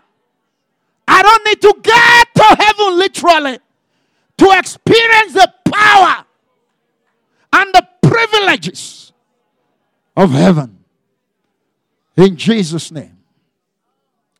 Okay, let's see. You need to get this in a translation that makes it simple.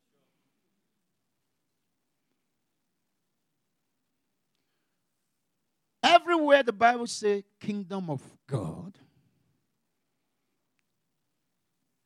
a better translation tells you what it is. So let's try Matthew chapter 4, verse 17. When he says kingdom of God. Let's try. Do you have New American Standard Bible?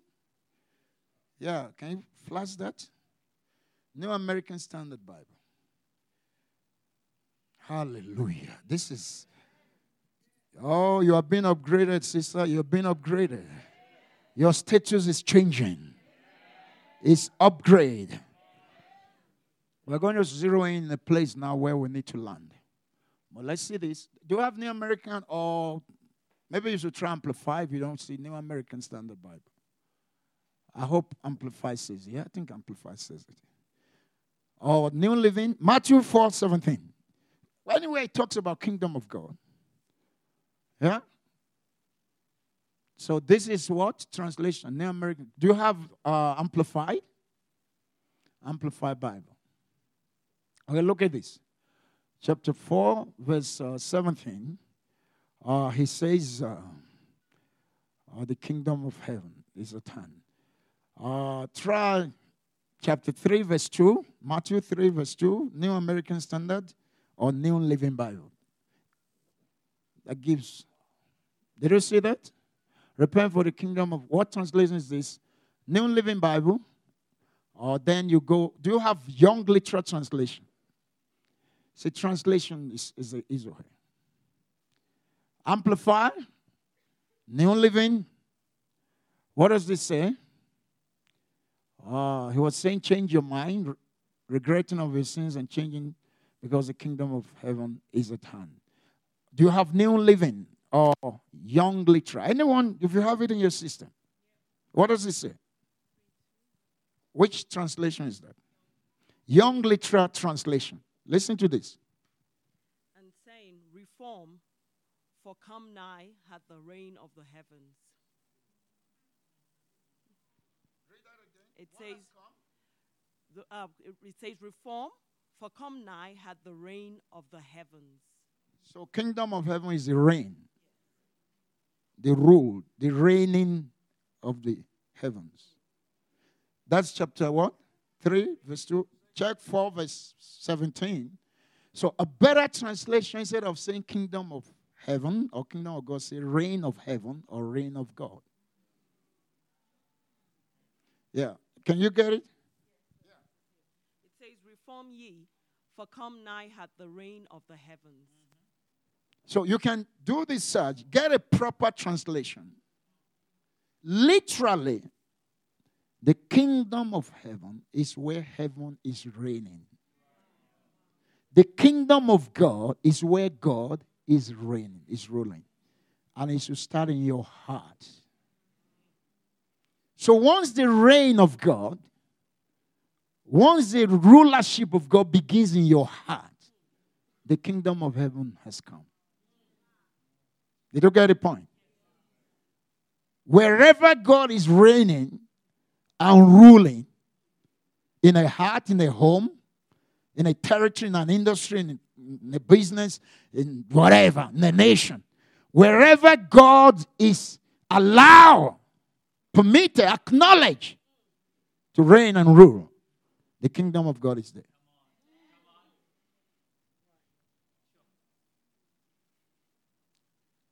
Because kingdom is king's dominion. The dominion where the king reigns. Are you listening? This is the point we need to crack.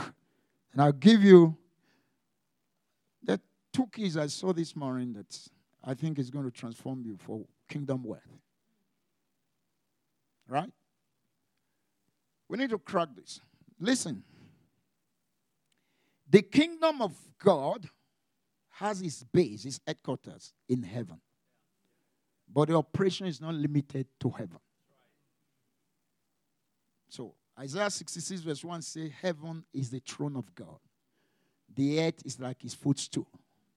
In First King chapter 8, it says, we can't build God a house because he fills the heaven and the earth.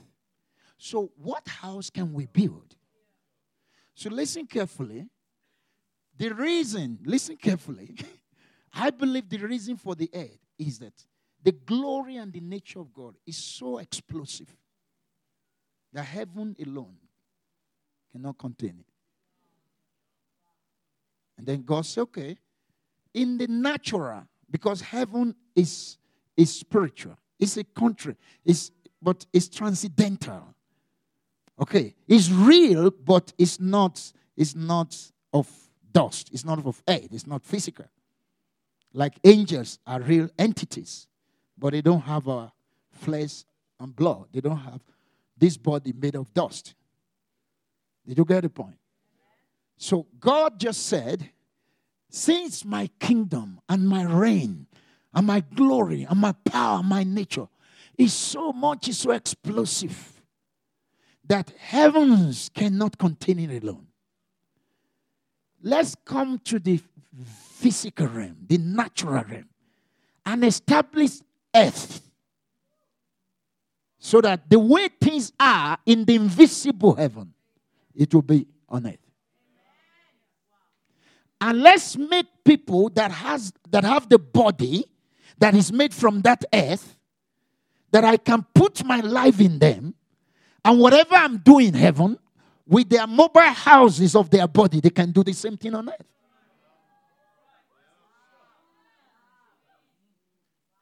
So the reason for the earth is because God does not want his reign and his glory and his kingdom to be limited to heaven.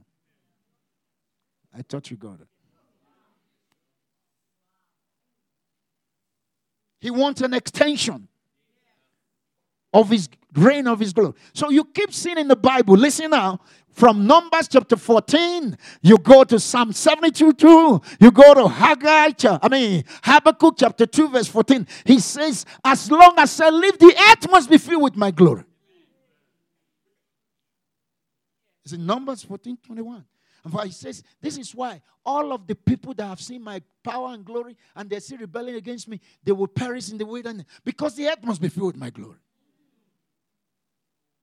The end of the prayer of David in Psalm 72, the last verse, he says, The earth, may the earth be filled with the glory of God. Haggai 2:14 says, The earth must be filled with the knowledge of the glory. Isaiah 11, verse 9, he says, When the earth is filled with the knowledge of the glory of God, there will be no more war, there will be no more violence. Why must the earth be filled with the glory of God? Which is the manifestation of his reign, his government that resolve crisis and complication and remove injustice and oppression. You get what I'm saying? And frustration. The glory of God is when His nature is manifesting, when His goodness is manifesting. Hallelujah. See, the glory of a, of a seed is when the seed becomes a tree full blown and brings fruit. When you see the full nature of that seed becomes it, and you see the fruit, you see the glory. But the glory, the fruits, and the tree were in the seed. So when God is saying the earth must be filled with my glory, He's saying, I will put my life like a seed through the word in the heart of people. It will germinate, it will become a tree of righteousness. And when they produce fruits of my nature, then the earth is filled with my glory. That's kingdom. I say it has to happen. You say, God, why? Psalm 24, verse 1. The earth is the Lord's, and the fullness thereof, the world and everyone that dwell there. So the earth is part of the kingdom of God. Because he owns it, and everybody there. And the Bible says no one comes to political power except God permits. He rules his reign on, he reigns on it. The rulership and the kingdom of God is not limited to church. Church is meant to be an organ, an agent that carries and demonstrate and communicate the culture of the kingdom. It's a channel. It's like a consulate office. It's a point of contact for kingdom influence on it. But we thought that everything about kingdom is inside church. Praise the Lord. So as I begin to wind up, listen now. Listen to this. This is so important. This is so important. The message of the kingdom that demands a different mentality, a different perspective not a religious one, is a message of impacting, subduing, and conquering nations for God. It's not a denominational thing. Hallelujah. Ah, kingdom message is global. Is irresistible. Is unstoppable. It transcends every boundary. It transcends every culture. It is when we carry religious mentality that there are cultures we cannot enter. Ambassadors are trained to be able to engage other cultures that are not like them. Am I talking? Other countries. As a matter of fact, even the country, they may not be at peace with his own country. The ambassador is trained to know how to engage for the interest of his country. So ambassadors don't say, well, I don't like to go to those other countries because they're not like us. That's the more reason they need an ambassador there.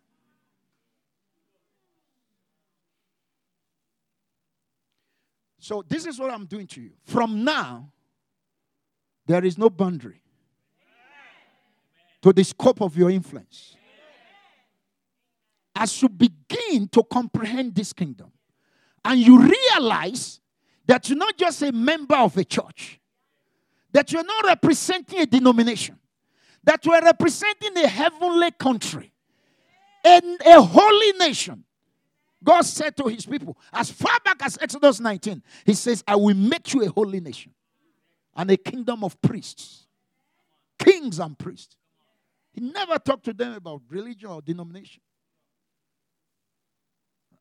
And you represent, you're not just a citizen, you're an ambassador. Now, you have a passport as a citizen, you have a spiritual passport. And today, I say to your spirit and your soul to begin to bring out your spiritual identity, your kingdom identity, to begin to wave your spiritual passport, your heavenly passport, to make ways for you where doors have been shut against you, where you have been denied. Now you begin to gain access. Let me talk to you. Listen to this. Listen to this. Listen to this. One man that understood this is Paul the Apostle. He understood, if not multiple citizenship, he understood dual citizenship. Listen carefully.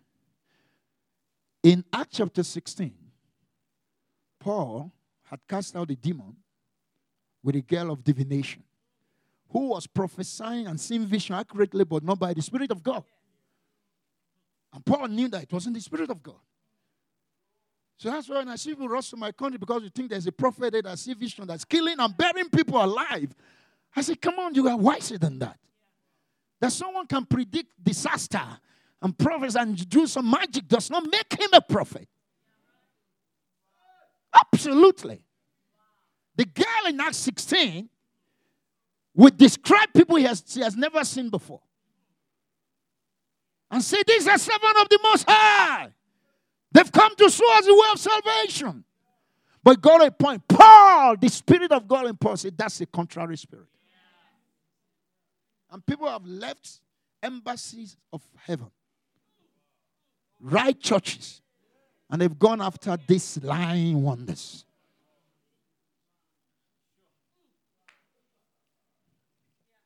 Anyway, so Paul commanded that spirit to get out. Because if he didn't, they were identifying with the ministry of Paul. When Paul has gone, all the converts, will, they will be in charge. And people will say, since they were in the same company with Paul, this is why you have to be careful who you keep company with. So Paul have to cast out the demon. Don't infiltrate and take over what we're doing. We don't care if you prophesy accurately or see vision. So when the masters of the girl saw that the means of they are making money, anyone prophesy and see vision to get money from you is a false prophet. Period.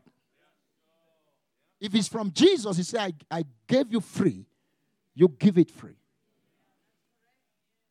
So when the master saw they could no longer use that to prophesy and see vision to get money, they arrested Peter. I mean Paul and his team, Paul and Silas. They beat them, battered them, injured them, bleeding on the back, and they took them to jail. Right? And at midnight, Paul and Silas sang. Prayed and sang. Listen carefully. When they got to jail at midnight, after they were beaten, innocently. Their rights were abused. In the night in the prison, they brought out their heavenly passport.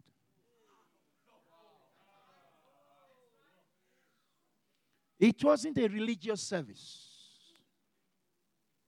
They know how to activate their identity. Because citizens of heaven respond to crisis differently.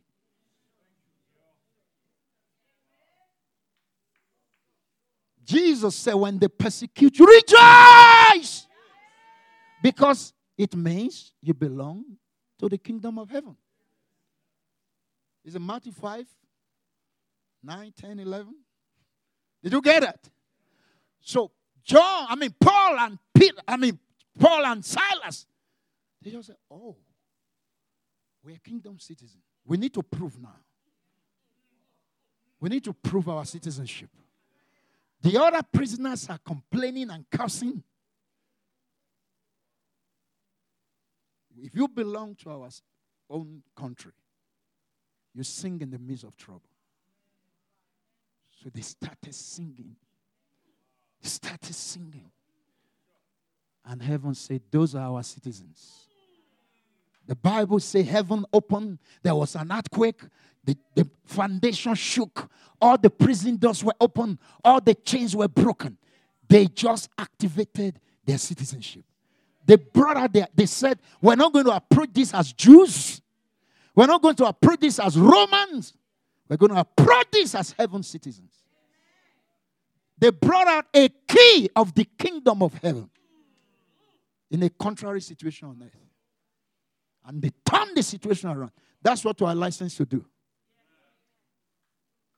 So praising God in the midst of peril. Ah, singing and dancing in the midst of your pain is applying keys of the kingdom. It will turn things around. Hello? So you read Acts 16 to the end. When the explosion happened, the jailer wanted to kill himself. They said, No, don't kill yourself. We're citizens and officials of a different country. We don't run away from trouble. We're here. Come on, come on, come on, come on. They took charge, they took over. The jailer became the prisoner. So he's not saying to them, sir, So, what should I do? Said, okay, go on your nails. Hallelujah. I said, now, so you have to receive Jesus, you repent, you believe Jesus, we baptize you. Then you, they're giving him passport now. They're giving him citizenship now. They're doing the documentation. And the guy, the guy got his citizenship. So he said, which means my house is now your house. So he said, let's go to my house. The guy that jailed them now took them home to refresh them. Then they send message to the governor's office that this is what happened overnight. Then the governors, the officers said, that's dangerous. Okay, tell them to go away secretly. Tell them to go. Release them. So they told Paul, they say you should go. And I say, Paul said, you don't know what you're talking. You arrested us, you beat us publicly, you jail us, you injured us. Now you want to send us away secretly. Do you know we are also Roman citizens? Now, you can read that. We're Roman citizens. So they've used the heavenly passport now to bring heaven down. So they kept the passport. Now they brought the Roman passport. When the guys had that, that they were Romans, the magistrates were afraid. That's true. Because if they were in Rome, if they were Jews, we could treat them anyhow. So you have multiple citizenship, or at least dual. Did you get it? Same thing happened in Act 22. Paul had been arrested because there was an opera. And the commander said, Bind him, tie him up, let's flog him as a way of getting truth out of him. The way we're going, I think, Act 22 from verse 24, 26, there, he says, the way we're going to interrogate him is by flogging. So they tied Paul. They were about to start beating him. Then Paul says, Excuse me. Is it right to beat the Roman citizens when he has not been tried? Then the guy waited. Then he went to tell the commander. He said, Excuse me, sir. It seems he's a Roman citizen. So the commander came and said, oh, Excuse me, are you a Roman citizen? Paul said, Yeah. The man said, I purchased my own citizenship with money. Paul said, But I'm freeborn. I was born in, I was born in Turin. And the man said, No, we can. Then Paul said, But why did you even tie me in the first instance? Tell somebody you need to know how to use your dual citizenship.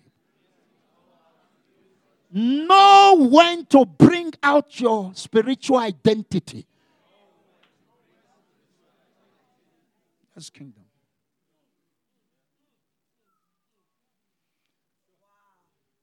So,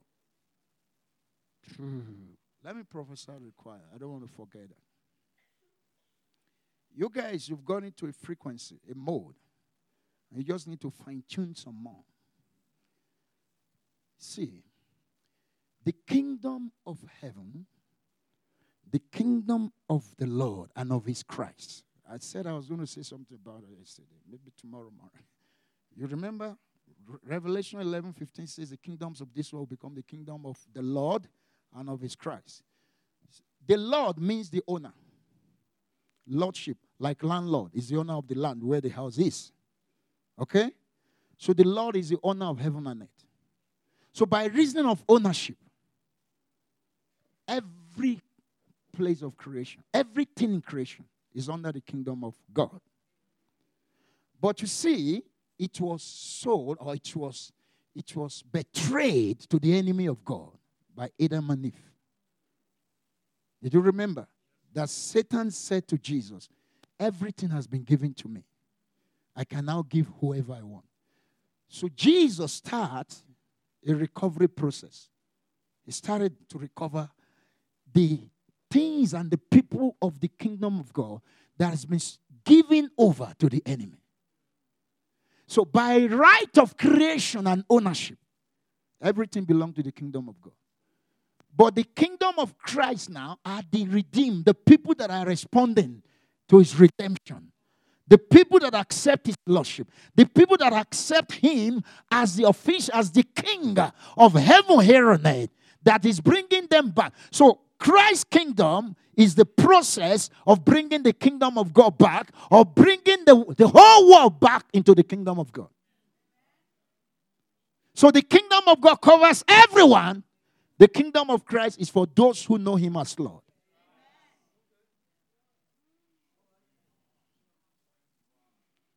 So politically, religiously, legally, the kingdom of God covers the whole world. Kingdom of Christ, you have to believe Christ. That he died, he rose from the dead. You have to submit to his lordship. You have to confess his law. You have to submit to him. Then you enter the kingdom of Christ. Then you are removed from the thief, from the usurper, from the impostor, from the devil's kingdom of ignorance and darkness. And you are brought to the kingdom of the dear son. It's a process of recovery. And the Bible says everything is to be restored through this process. Did you get the point? Now, for, for you, the reason why worship and praise and music is such a powerful key of the kingdom. Now, I want to give you an assignment. You go study the Bible, Psalm 22, Psalm, Psalm 48, Psalm uh, 103 Uh, verse, verse 19, you just go on the Psalms, you discover that the kingdom of God demands that all nations worship Him. Because God is owner. So, one way of making the kingdoms of this world become the kingdom of our God is making His praise glorious.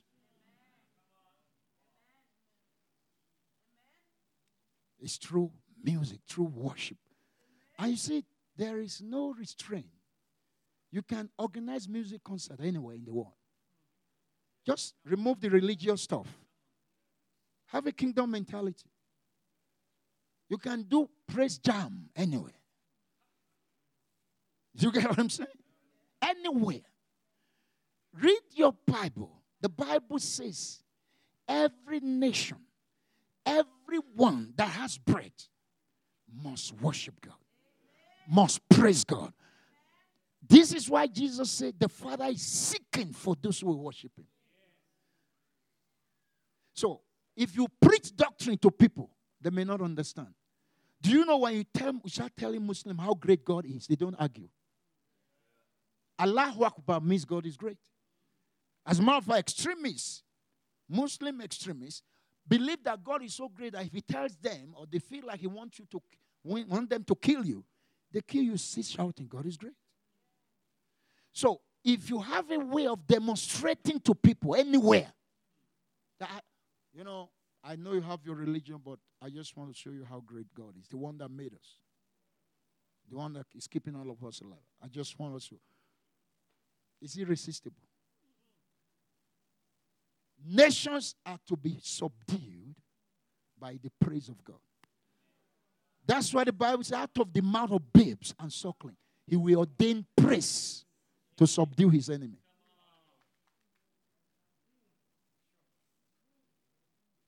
So when you get to this frequency, do you realize that youth respond to good music?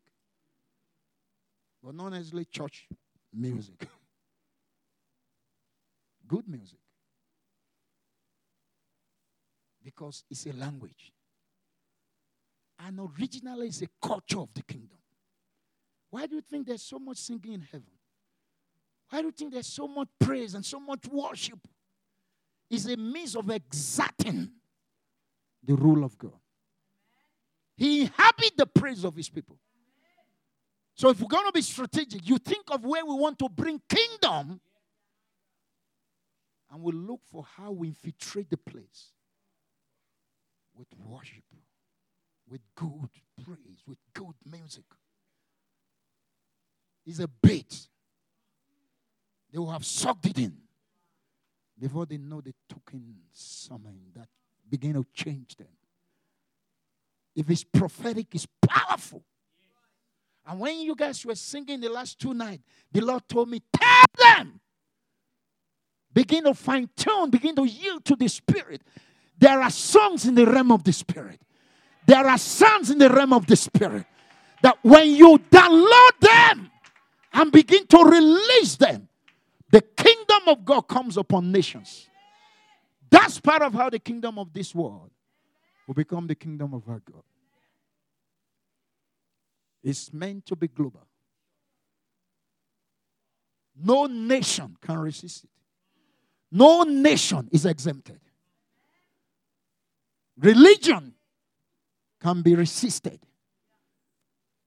not kingdom. So, two last point. You need to get this. Keys for your empowerment. Never forget this. I permit you to forget every other thing.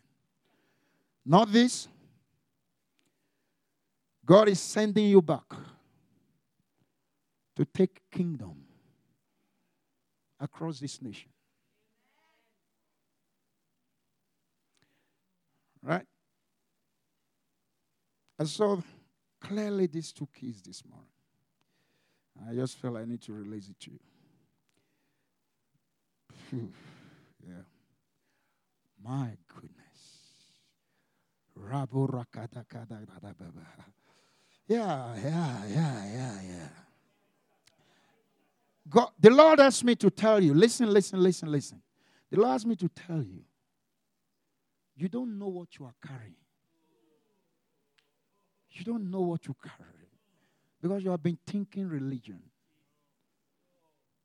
Listen carefully. From now, Dr. Man, are you hearing me? Maruti?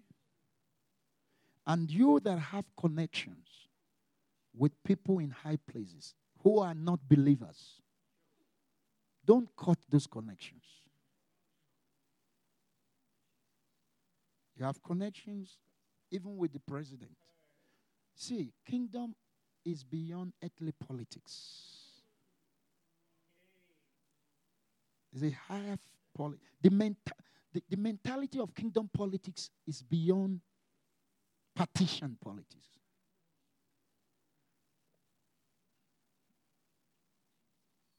So you need to drop religious mentality and partisanship to carry kingdom influence. Part of the culture of the kingdom is to love the unlovable. Don't detest them. Don't denounce them. Don't be irritated by them. They're just expressing the nature of the kingdom they belong to. You want to suck them out of that kingdom. And listen carefully. So I want to kill one religious thing that's been hindering our influence. You're not asked to go to like President Zuma, great man, and tell him, except you repent, you will likewise perish. Verily, verily, I say to you. What happened to John the Baptist may happen to you. That's not kingdom talk. That's not how ambassadors talk. Second Corinthians 5 says you are ambassadors. So you have to learn that. That's a different approach. Are you listening? So let me buttress my point. When Joseph stood before Pilate, was Pilate a godly man or an idol worshiper?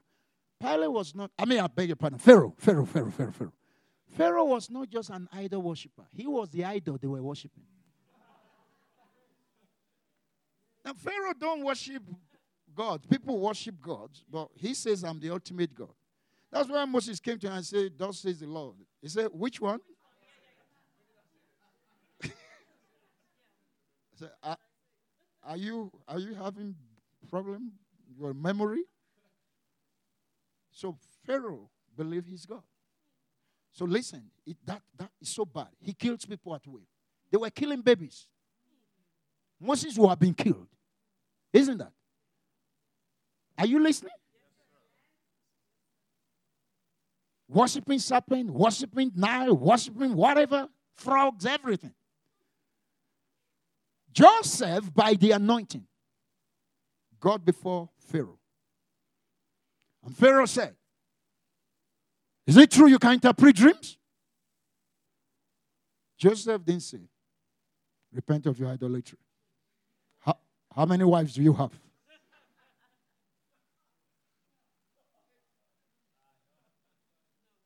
Religious talk is different from kingdom talk. Religious talks doctrines. Kingdoms operate by principles and demonstration of practical example. So Joseph said, Listen, God will give Pharaoh an answer of peace. Oh, oh, oh, oh. Joseph should have said, There is no peace for the wicked. There is no peace for the wicked. Hell is hot. He will be bundled out of the palace. And God sent him there. God have sent us to places, but because you don't know kingdom talk, you shut the door against yourself. And you thought you were being righteous, you were being holy. I don't compromise. I tell them the way it is. Joseph said, Live forever. God will give Pharaoh Every ruler, good or bad, wants peace.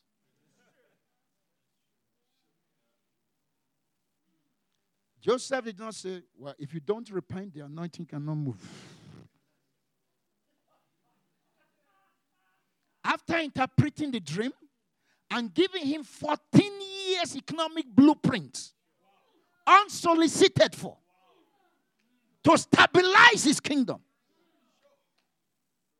Pharaoh said, We can't find anyone like you in whom the spirit of the gods are. Do you know the Bible says kings that are Gentiles can see the glory of God in you? It's going to be by your expression and your communication. Tell somebody that's a kingdom mentality. Well, listen, Pharaoh forgot that Joseph was not a, an Egyptian. That wasn't worshiping his idol. Are you getting what I'm saying? Was not in secret society or cult or whatever, Freemason or anything. He said, What this guy has, we need it here. He said, From now, you're next to me. You're next to me. It's, it's only on, in sitting arrangement I'm going to be higher than you. You bring out the presidential limo, you let him ride in it. Come on now, parade him. And Joseph did not say, unclean, unclean, blood of Jesus. Mm, mm, mm.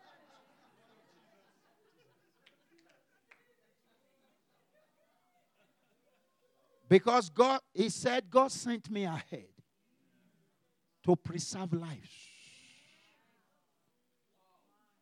He said, God made me a father to Pharaoh. So, kingdom is about fathering. Until the mess, until they outgrow the mess.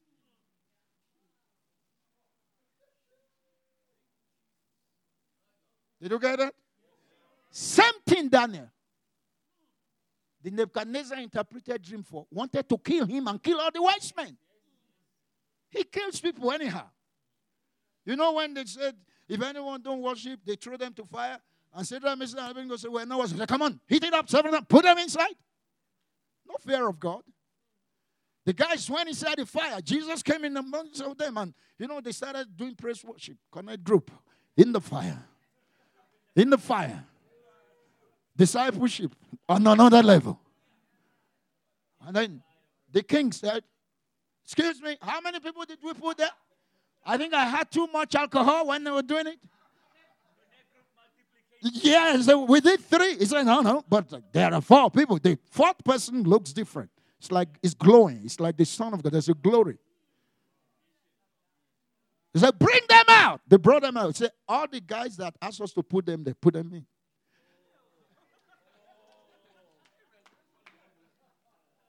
ultimate ruler.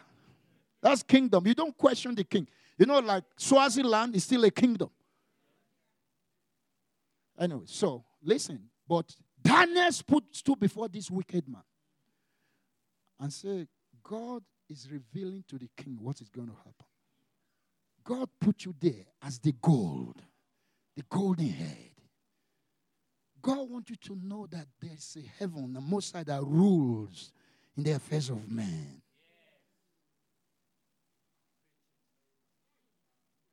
The end of chapter 4, Nebuchadnezzar started testifying about God. He says his kingdom is forever, from generation to generation. That's Daniel's influence. So, those of you that have connection, you have to now know how to engage. Kingdom is different. It's not a uh, uh, a microwave approach to bring them to your church. Some of these people can't come to church like you. They are not as, they don't have the liberty, they don't have the free conscience and the free movement you have. You don't even know. They're very important prisoner, VIPs.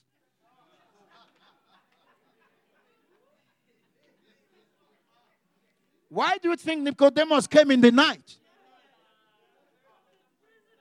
He's a prisoner, he can't move freely in the daytime. Then Jesus said, if you don't get born again, we baptize you publicly. This thing can't work. You can't come and be doing some secret talk in the night. Okay, so you should know. And you know Jesus didn't have a church where he wanted them to come? They know how to meet him and he know where to meet them. Come on now. Okay, so let me destroy one religion. Maybe I'll lose my respect, but it's worth it. Zacchaeus was the most corrupt custom officer. Go and read Luke 19. He was so corrupt, he built a big house far above his salary.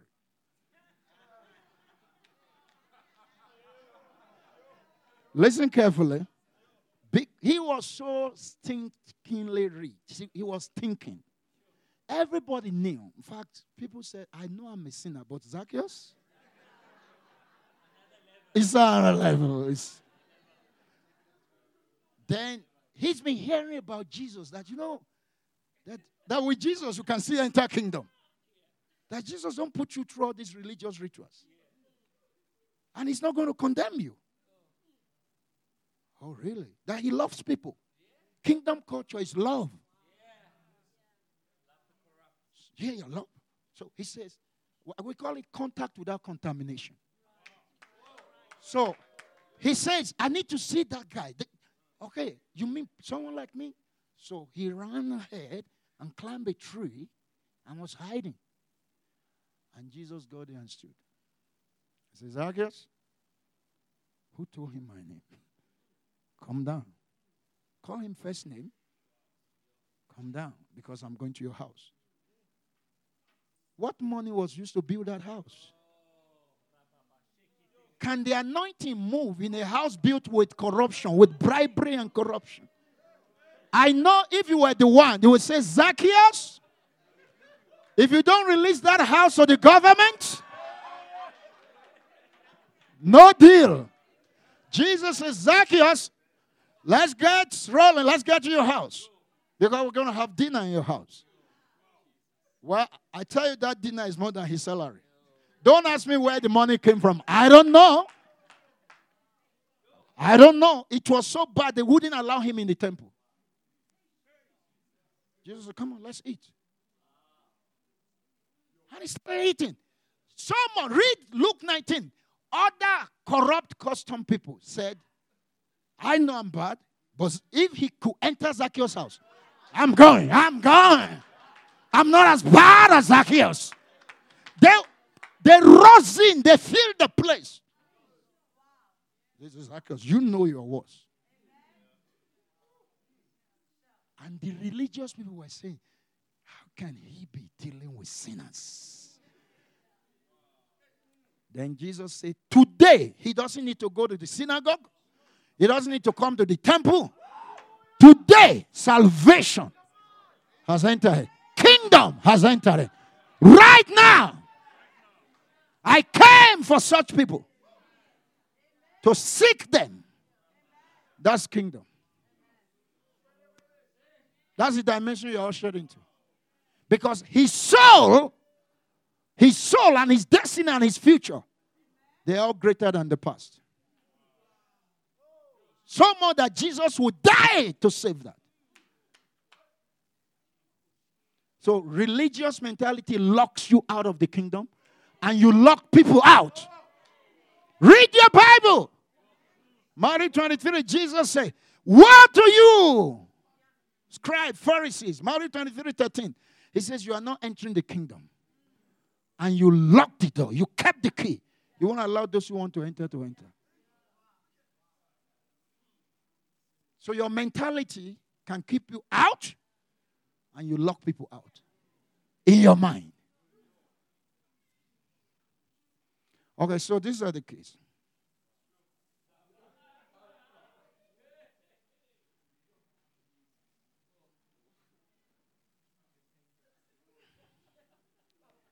Yeah, we're, we're, done now. Just wait. Just hang in there. I don't know when I will have this chance again, so let me use my slots. I don't know when Apostle Eric is going to be led by the Spirit to invite me back. Because I've overstepped my boundaries. All right. Listen. You know, Jesus, I'll give you the keys of the kingdom keys of the kingdom of heaven, and you use it right here where? On it. Did you get it? Keys of the kingdom of heaven, you use it on it. So what need to be open with those keys are not in heaven. They're here. Did you get it? What are the keys? Luke 11 52. Luke chapter 11, verse 52. I just want to show you two keys. Run with them. Luke 11 52, he says, Woe to lawyers, those are expert in handling the laws. Not the laws of the Jews, not not not barrister, leave him alone. okay, put another translation. Like, you know, the laws of Moses were the laws they were using. So these were religious law experts. Like the one that got the woman in adultery and said, we got to stone her. Okay, so Did you see that? No, whatever. So, for they have taken away the key of knowledge. So, what is the key? Knowledge. They took away the key of knowledge. They did not go in themselves and they hinder and prevented those who wanted to enter. So when Jesus said, I will give you the keys of the kingdom, it has to do with knowledge I'm giving you now.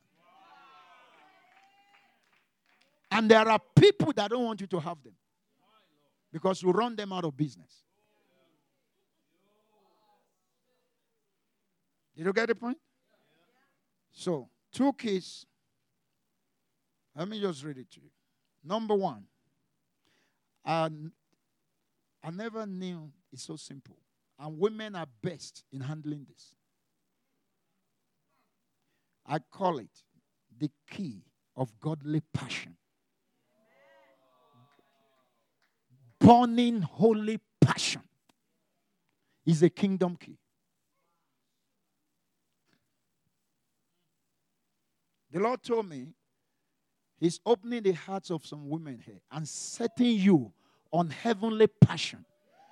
Listen, and you are going to become an inroad to cities, to high places, to nations. The open heart of a woman is an open door to a territory. That's why the serpent, Satan, have to come through the serpent and enter Eve to enter humanity. If you don't enter through woman, you can't enter into humanity. Satan knew that. In Acts 16, when Paul was speaking, God opened the heart of Lydia, a worshiper and a seller of purple.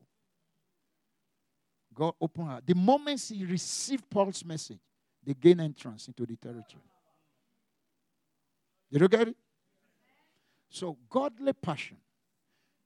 Listen, you always see this in the Bible. Like when they said, for you, you know the kingdom started the moment Jesus was born. In Isaiah 9, verse 6, unto us a child is born, a son is given. His name shall be called Wonderful Counselor, Mighty God, Everlasting Father, Prince of Peace. Uh, and he says, let's go to verse 7. Verse 7. What did he say in verse 7? He says, concerning the increase of his government. So Jesus brought government, not religion. The increase of his government and the peace of that government. Order, right order, that's righteousness. Peace and stability. That will make other people to be happy. Kingdom is righteousness, peace, and joy. So, of the government and peace, there shall be no end. So it's an unending kingdom. It's endless, it's borderless. Did you hear that? He's going to sit upon the throne of David. So he uses existing structure. Do you know Jesus didn't build a temple, didn't build a synagogue? So if you are kingdom minded, you're going to know how to use existing structures. All right. He will sit on the seat of David, and over the kingdom of David, and he will start to order things to establish with judgment and justice. And he's going to start from this time forward. From the time Isaiah prophesied, the process of birthing the kingdom started. And it's going to continue forever. So, which means kingdom is on. But look at the last line. What did he say we do it? The zeal of the Lord of hosts will perform. That's passion.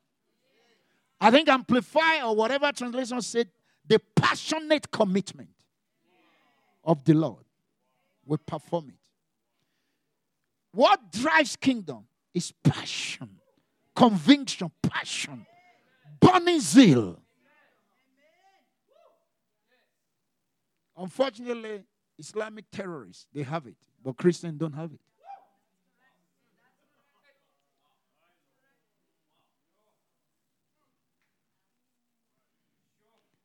The GBLT society or community, gay, lesbian, bisexual, and uh, The other one, they have passion.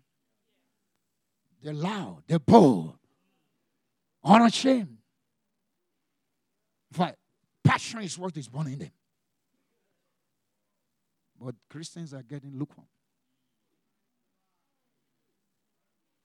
Where they have passion, we're becoming passive. The kingdom that have more passion is the one that will dominate. It's a vital key. So you can read it in other places. You keep seeing in um, Isaiah 37, verse 32, the same thing. A remnant will remain from 31. They will take root downward, they will bear fruit upward, and on and on. The zeal, the passionate commitment of the Lord. We do put verse 32, thank you.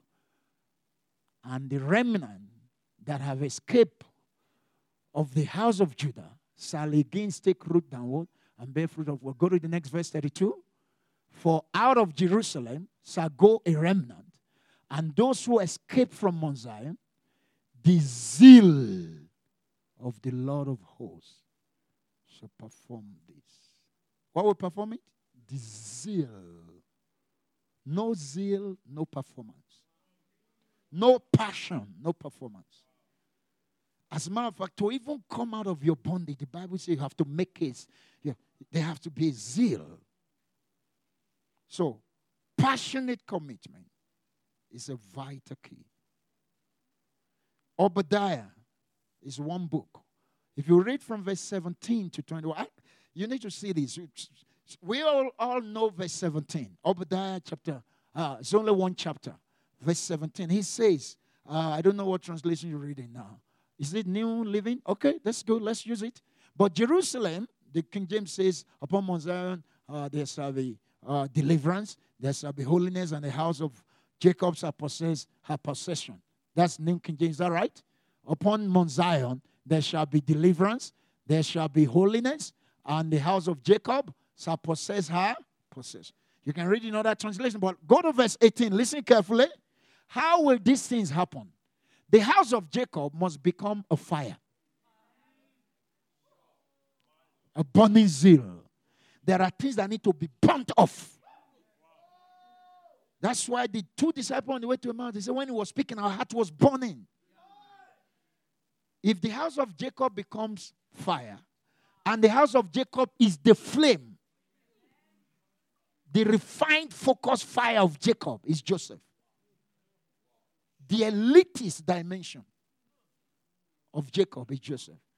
Joseph will be the flame, and the house of Esau, mixture. Esau represents mixture. Cana, walking by side, seeking for instant gratification. Have no value for kingdom things. You get what I'm saying? The house of Esau shall become a stubble, like grass. Jacob become fire. Joseph is the flame. Esau becomes what? Grass. And Jacob and Joseph are kindled upon Esau and devour them. And no survivors shall remain of the house of Israel because the Lord has spoken it. Next verse. Through fiery zeal. Look at the next verse. Where are you? 19.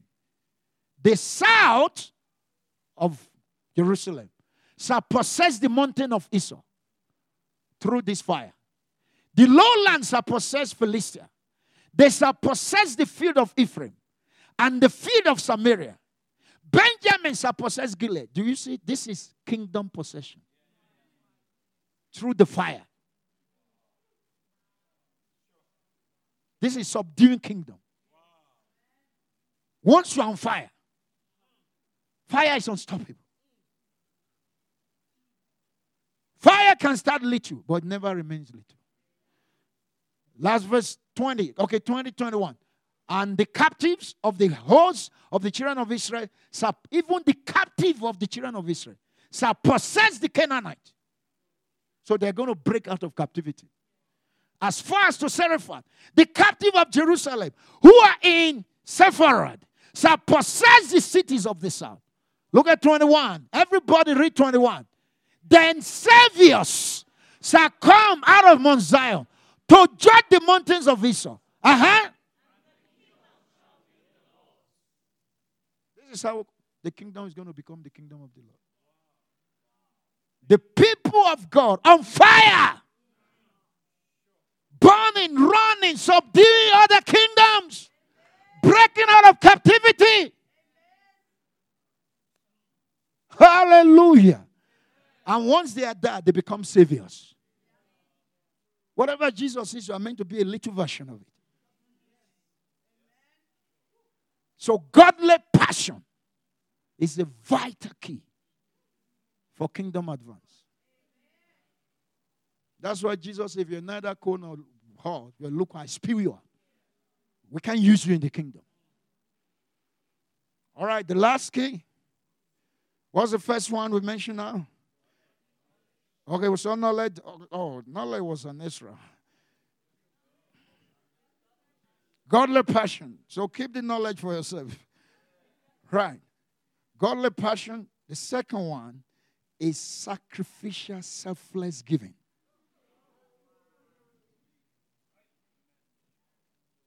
Yeah. Praise God. Genuine, sacrificial, selfless giving. You heard I say yesterday? Kingdom giving is not contribution, it's not donation. It's spiritual transaction with heaven. And it started, listen, the first murder was about who gave the better offering.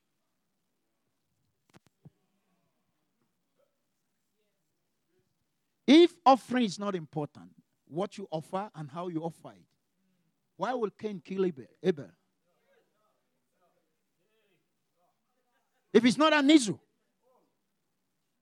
you thought it didn't matter. You thought the way you give to God, whether you give or not, does not matter. Cain knows better.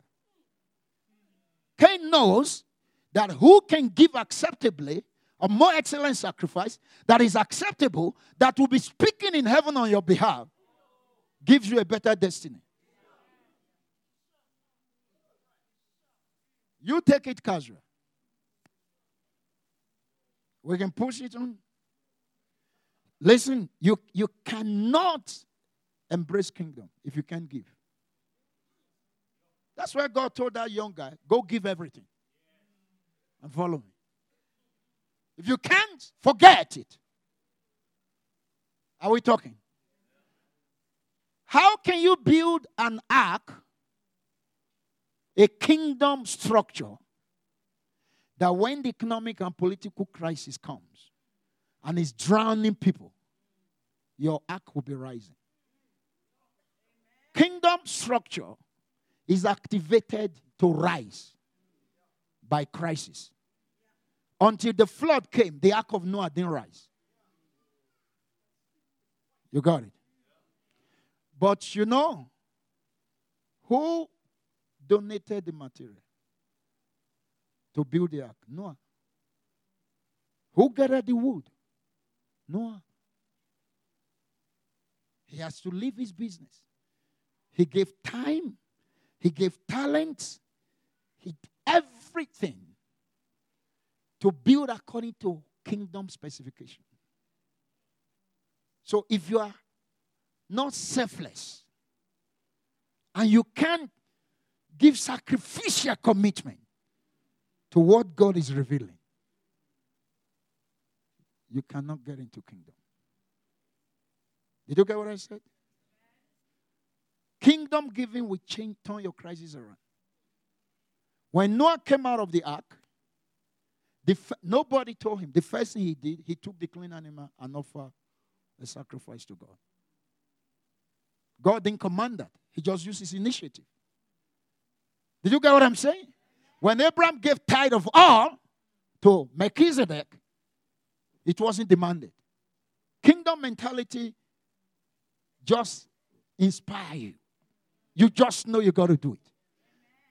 It's not need driven, it's honor driven. You don't give to God because God is in need, you give to honor Him.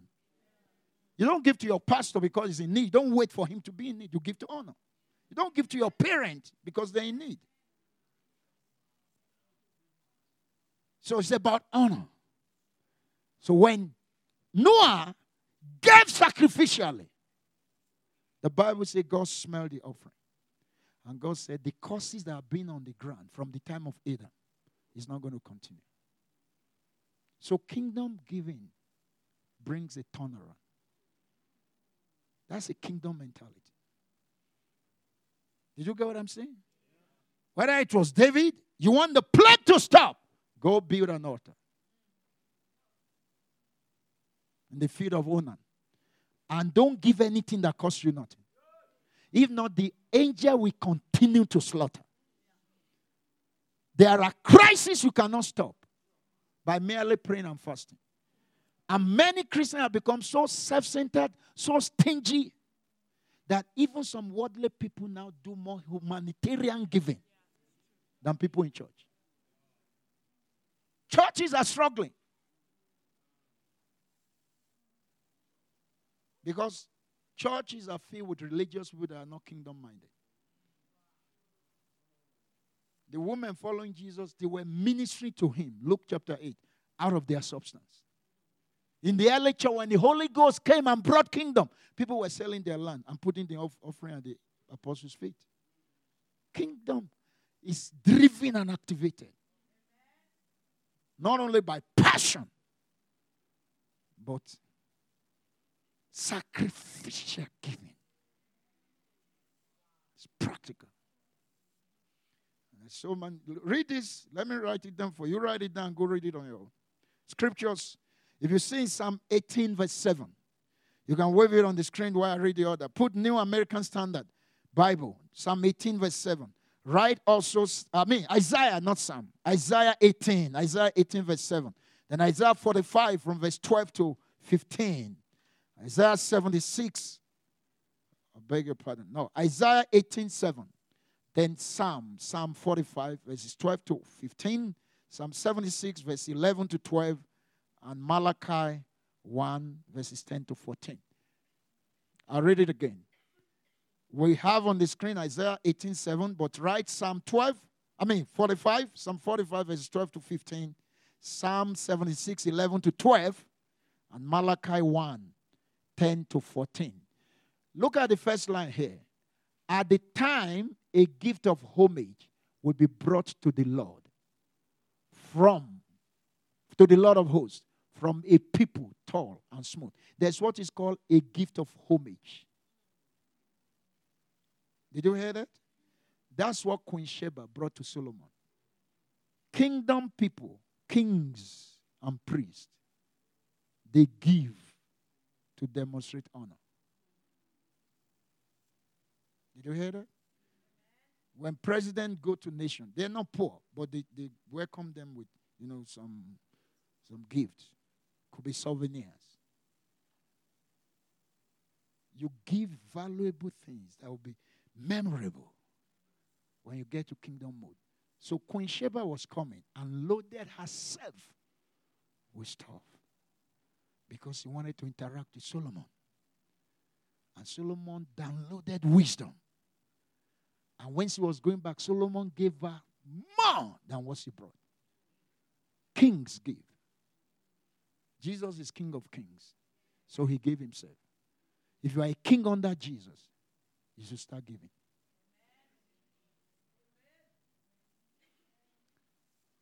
Let's rise up.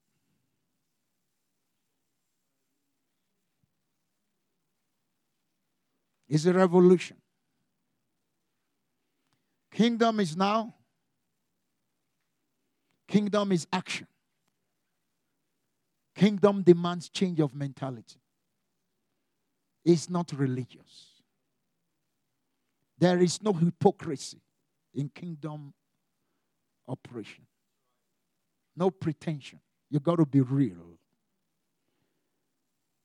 Your passion is needed. Your conviction must be so strong. The revelation must be so clear. As a matter of fact, Jesus said, when you see it, you are ready to give up everything to get it. If not, you haven't seen it. You're ready to give more. Are you ready to give more attention to study this? to search it out.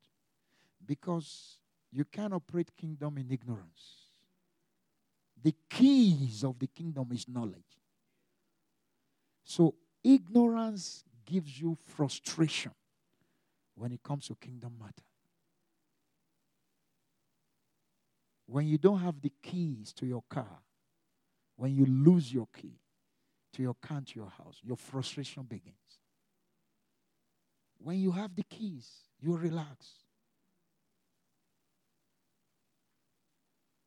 Kingdom is not coming, it's here. Jesus said, Because I'm in your midst, the kingdom is among you. Luke 17 20 say, The kingdom of God is in your midst. Because the king of the kingdom is here. Matthew, uh, Luke 12 32, he says, Don't be afraid that you are little. Little flock, don't be afraid.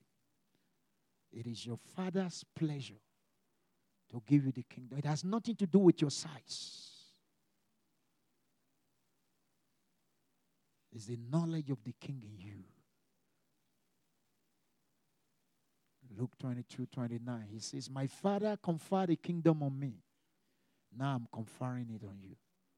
Not when you die, but now. I want you to spread your hand, close your eyes, and just tell the Lord, I receive the kingdom. Hebrews 12 says, We are receiving the kingdom that cannot be moved. Open your mouth, begin to confess it. Whatever you have seen, whatever you believe, confess it. I embrace the kingdom. I receive the spirit of the kingdom. I submit to the king of the kingdom. I accept the principles of the kingdom. I receive the power, the citizenship, and the privileges of the kingdom. I change my position. I change my perspective. I change my mindset. No more procrastination. The kingdom of God, the reign of heaven is activated in my life today. I have seen the glory of God. I see the kingdom come with power.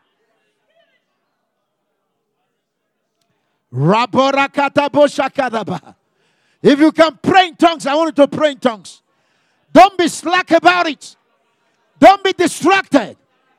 You have been transformed. You are on a mountain of transfiguration. The glory of God is come upon you. The seed of the kingdom is sown in your hearts. It's going to grow. The fruit of the kingdom, the glory of the kingdom is going to manifest through you. Rabokati barukata bahaya. Yabarike rebo shakada baha. You are unstoppable. You are unstoppable. You have a new mentality. Crisis cannot stop you. You can no longer be rejected. You can no longer be denied. The doors are open before you. The Lord is enlarging your coast. The Lord is enlarging your territory. The Lord is enlarging your hearts. Barriers have been broken. Obstacles have been removed.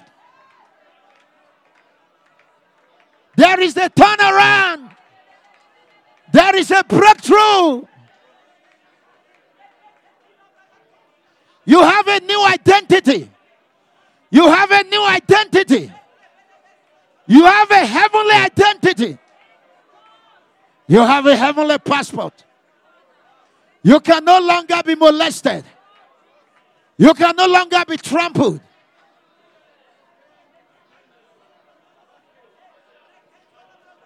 You are liberated.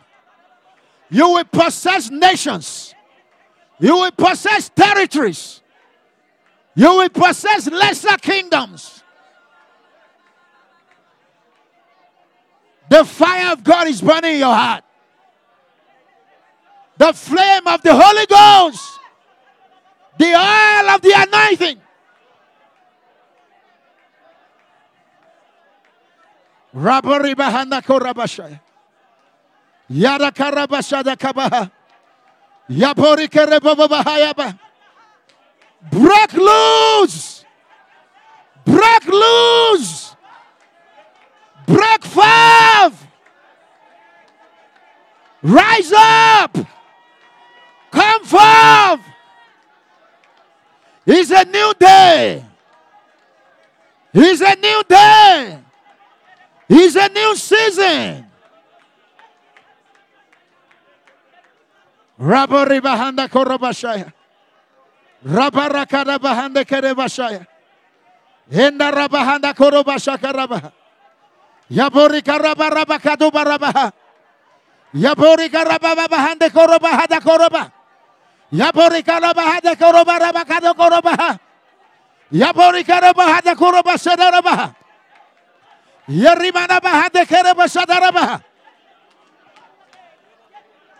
In Jesus' name.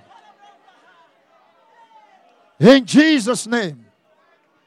In Jesus' name. Wow. Listen, listen. I love you guys so much. You're already on the kingdom frequency. Listen, listen. You see, political meetings and kingdom matters is not church service. When you get a political caucus, they're not in a hurry. They got to sort things out. Yeah, brother. That's what we're doing. It's beyond church service. Is not church service. Now, listen, I've just opened vistas for you. You've just won a big elect election, a big political office. So, are you going to abandon it and be doing business as usual, scavenging on the dunghill? Or won't you want to study the details concerning the office, concerning your new position, concerning your new responsibility, and the authority that is upon your shoulder? It's like you are taking over a city, you are taking over a territory in the realm of the spirit. Now, but this is the last thing I need to say to you. I love you guys so much, I can't hold this back.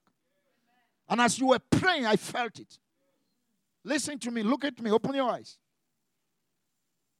There is no way you're not going to cause a revolution.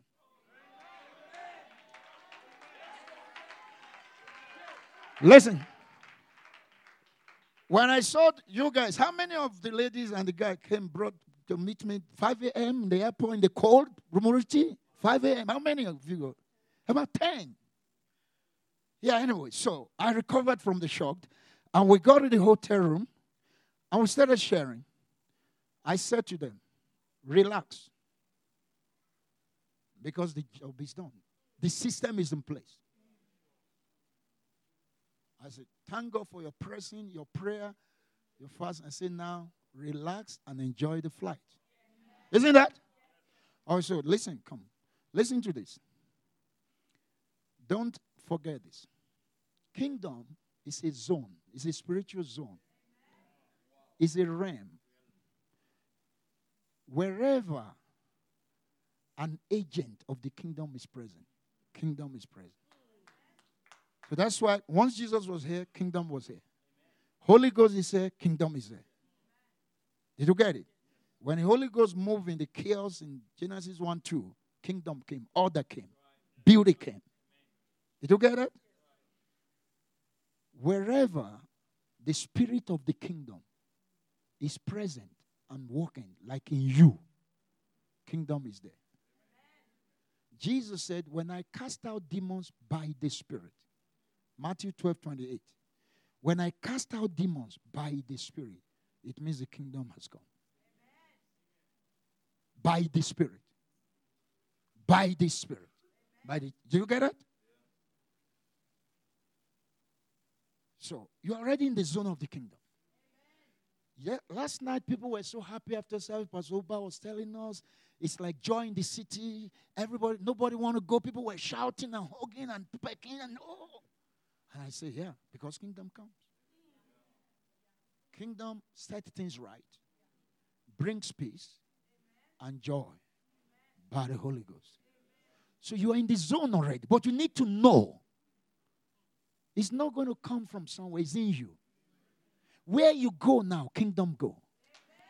But this is now, so listen, listen, listen. Once you are in kingdom zone, Murutikam, once you are in kingdom zone, nothing about you, nothing you have, nothing you can do, nothing you say is ordinary.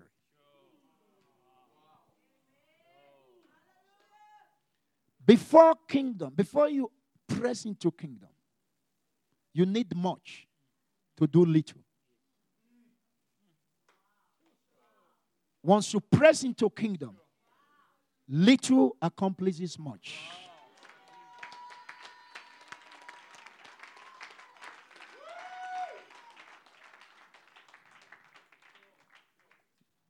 I'm about to stop. I want to see you guys explode. Every corner, anywhere you go. Be strategic. Be ambassadorial. Be authoritative. Be multifaceted. Be versatile.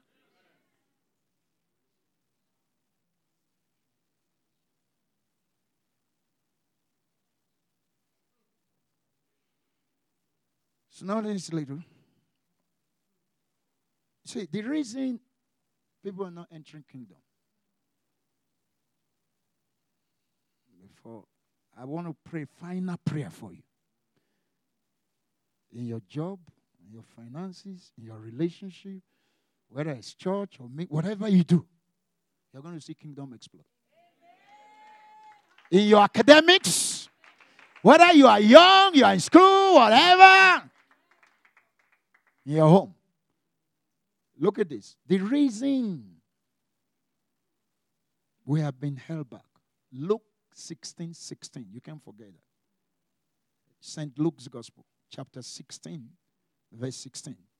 So 16 16. Can you put it? Look at this.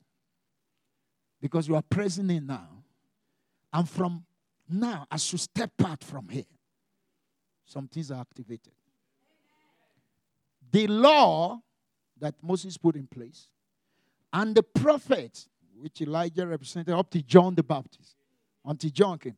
The law and the prophet were on until John came. You know, law was just regulations and prescriptions. You get it? Legalistic days. Thou shalt not, thou shalt not. Prophet, the time is coming. It was happening till John came. Since that time that John came, the kingdom has been preached. Amplify, better translation say, the kingdom is proclaimed. It's, it's a proclamation. He's here now. Get back home. Enter your room. Wherever you and say, the kingdom of God is here. The kingdom is a proclamation. From the time of John, did you see that?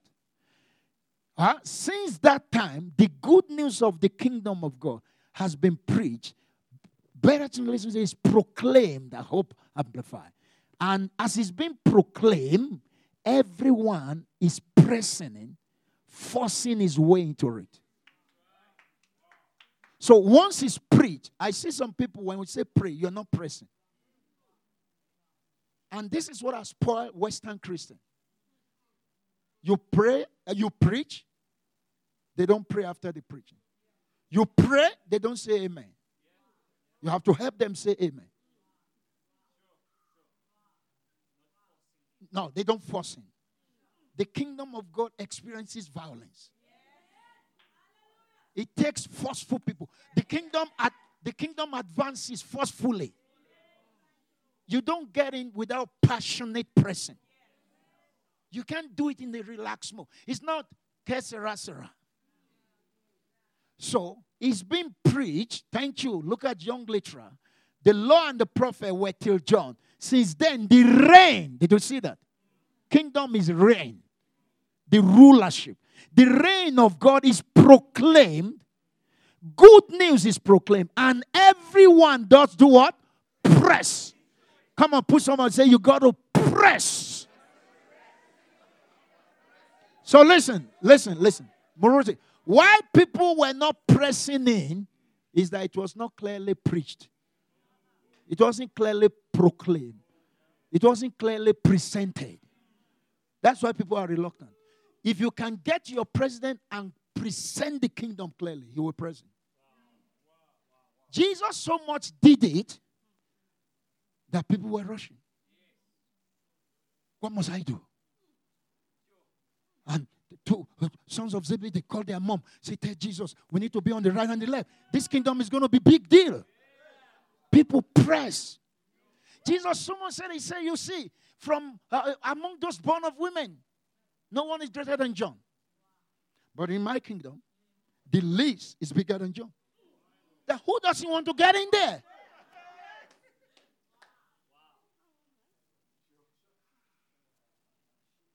So now you're going to begin to present the kingdom and make it imp- attractive.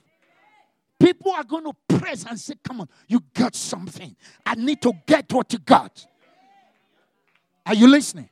But this is the last one. This is the thing I want to pray for you. Listen to this. Listen to this. Before Moses entered the kingdom zone in the presence of God with a burning bush, the rod was ordinary. The moment he entered that zone, that rod subdued Egypt. That rod parted the Red Sea. In kingdom zone, nothing is ordinary. Your gift, your talent, your little resources. That's why a widow can come with the last food and meet a kingdom prophet and they never run dry. This is why Jesus can use little to feed thousands. Because he was operating in kingdom zone. Finally, the four lepers in Second Kings chapter 7. They were banished out of the city because of their leprosy. And there was economic crisis and murder in the city. No leftover for them to eat. They couldn't get to the city, they would kill them. So they said, well, We're not going to lie here dying. Let's go to the camp of the enemy. That's kingdom mentality. Kingdom mentality says you possess the gate of the enemy. You are light, you go into darkness. You infiltrate and penetrate. You don't lie there. So they said, We're not going to die here. Let's go to the enemy's camp.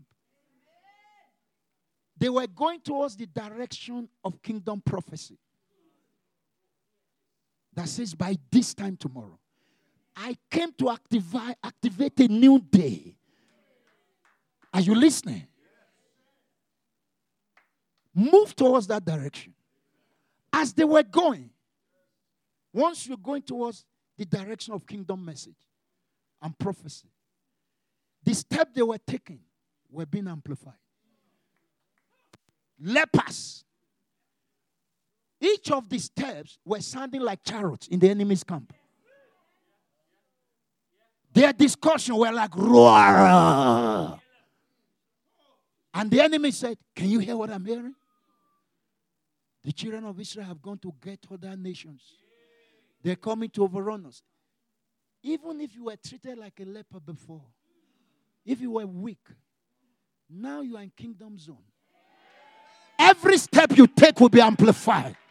Every move you make, every gift, every talent, every rod is going to cause an explosion. Come on, begin to worship the Lord. Come on, begin to worship the Lord. Come on, begin to worship the Lord.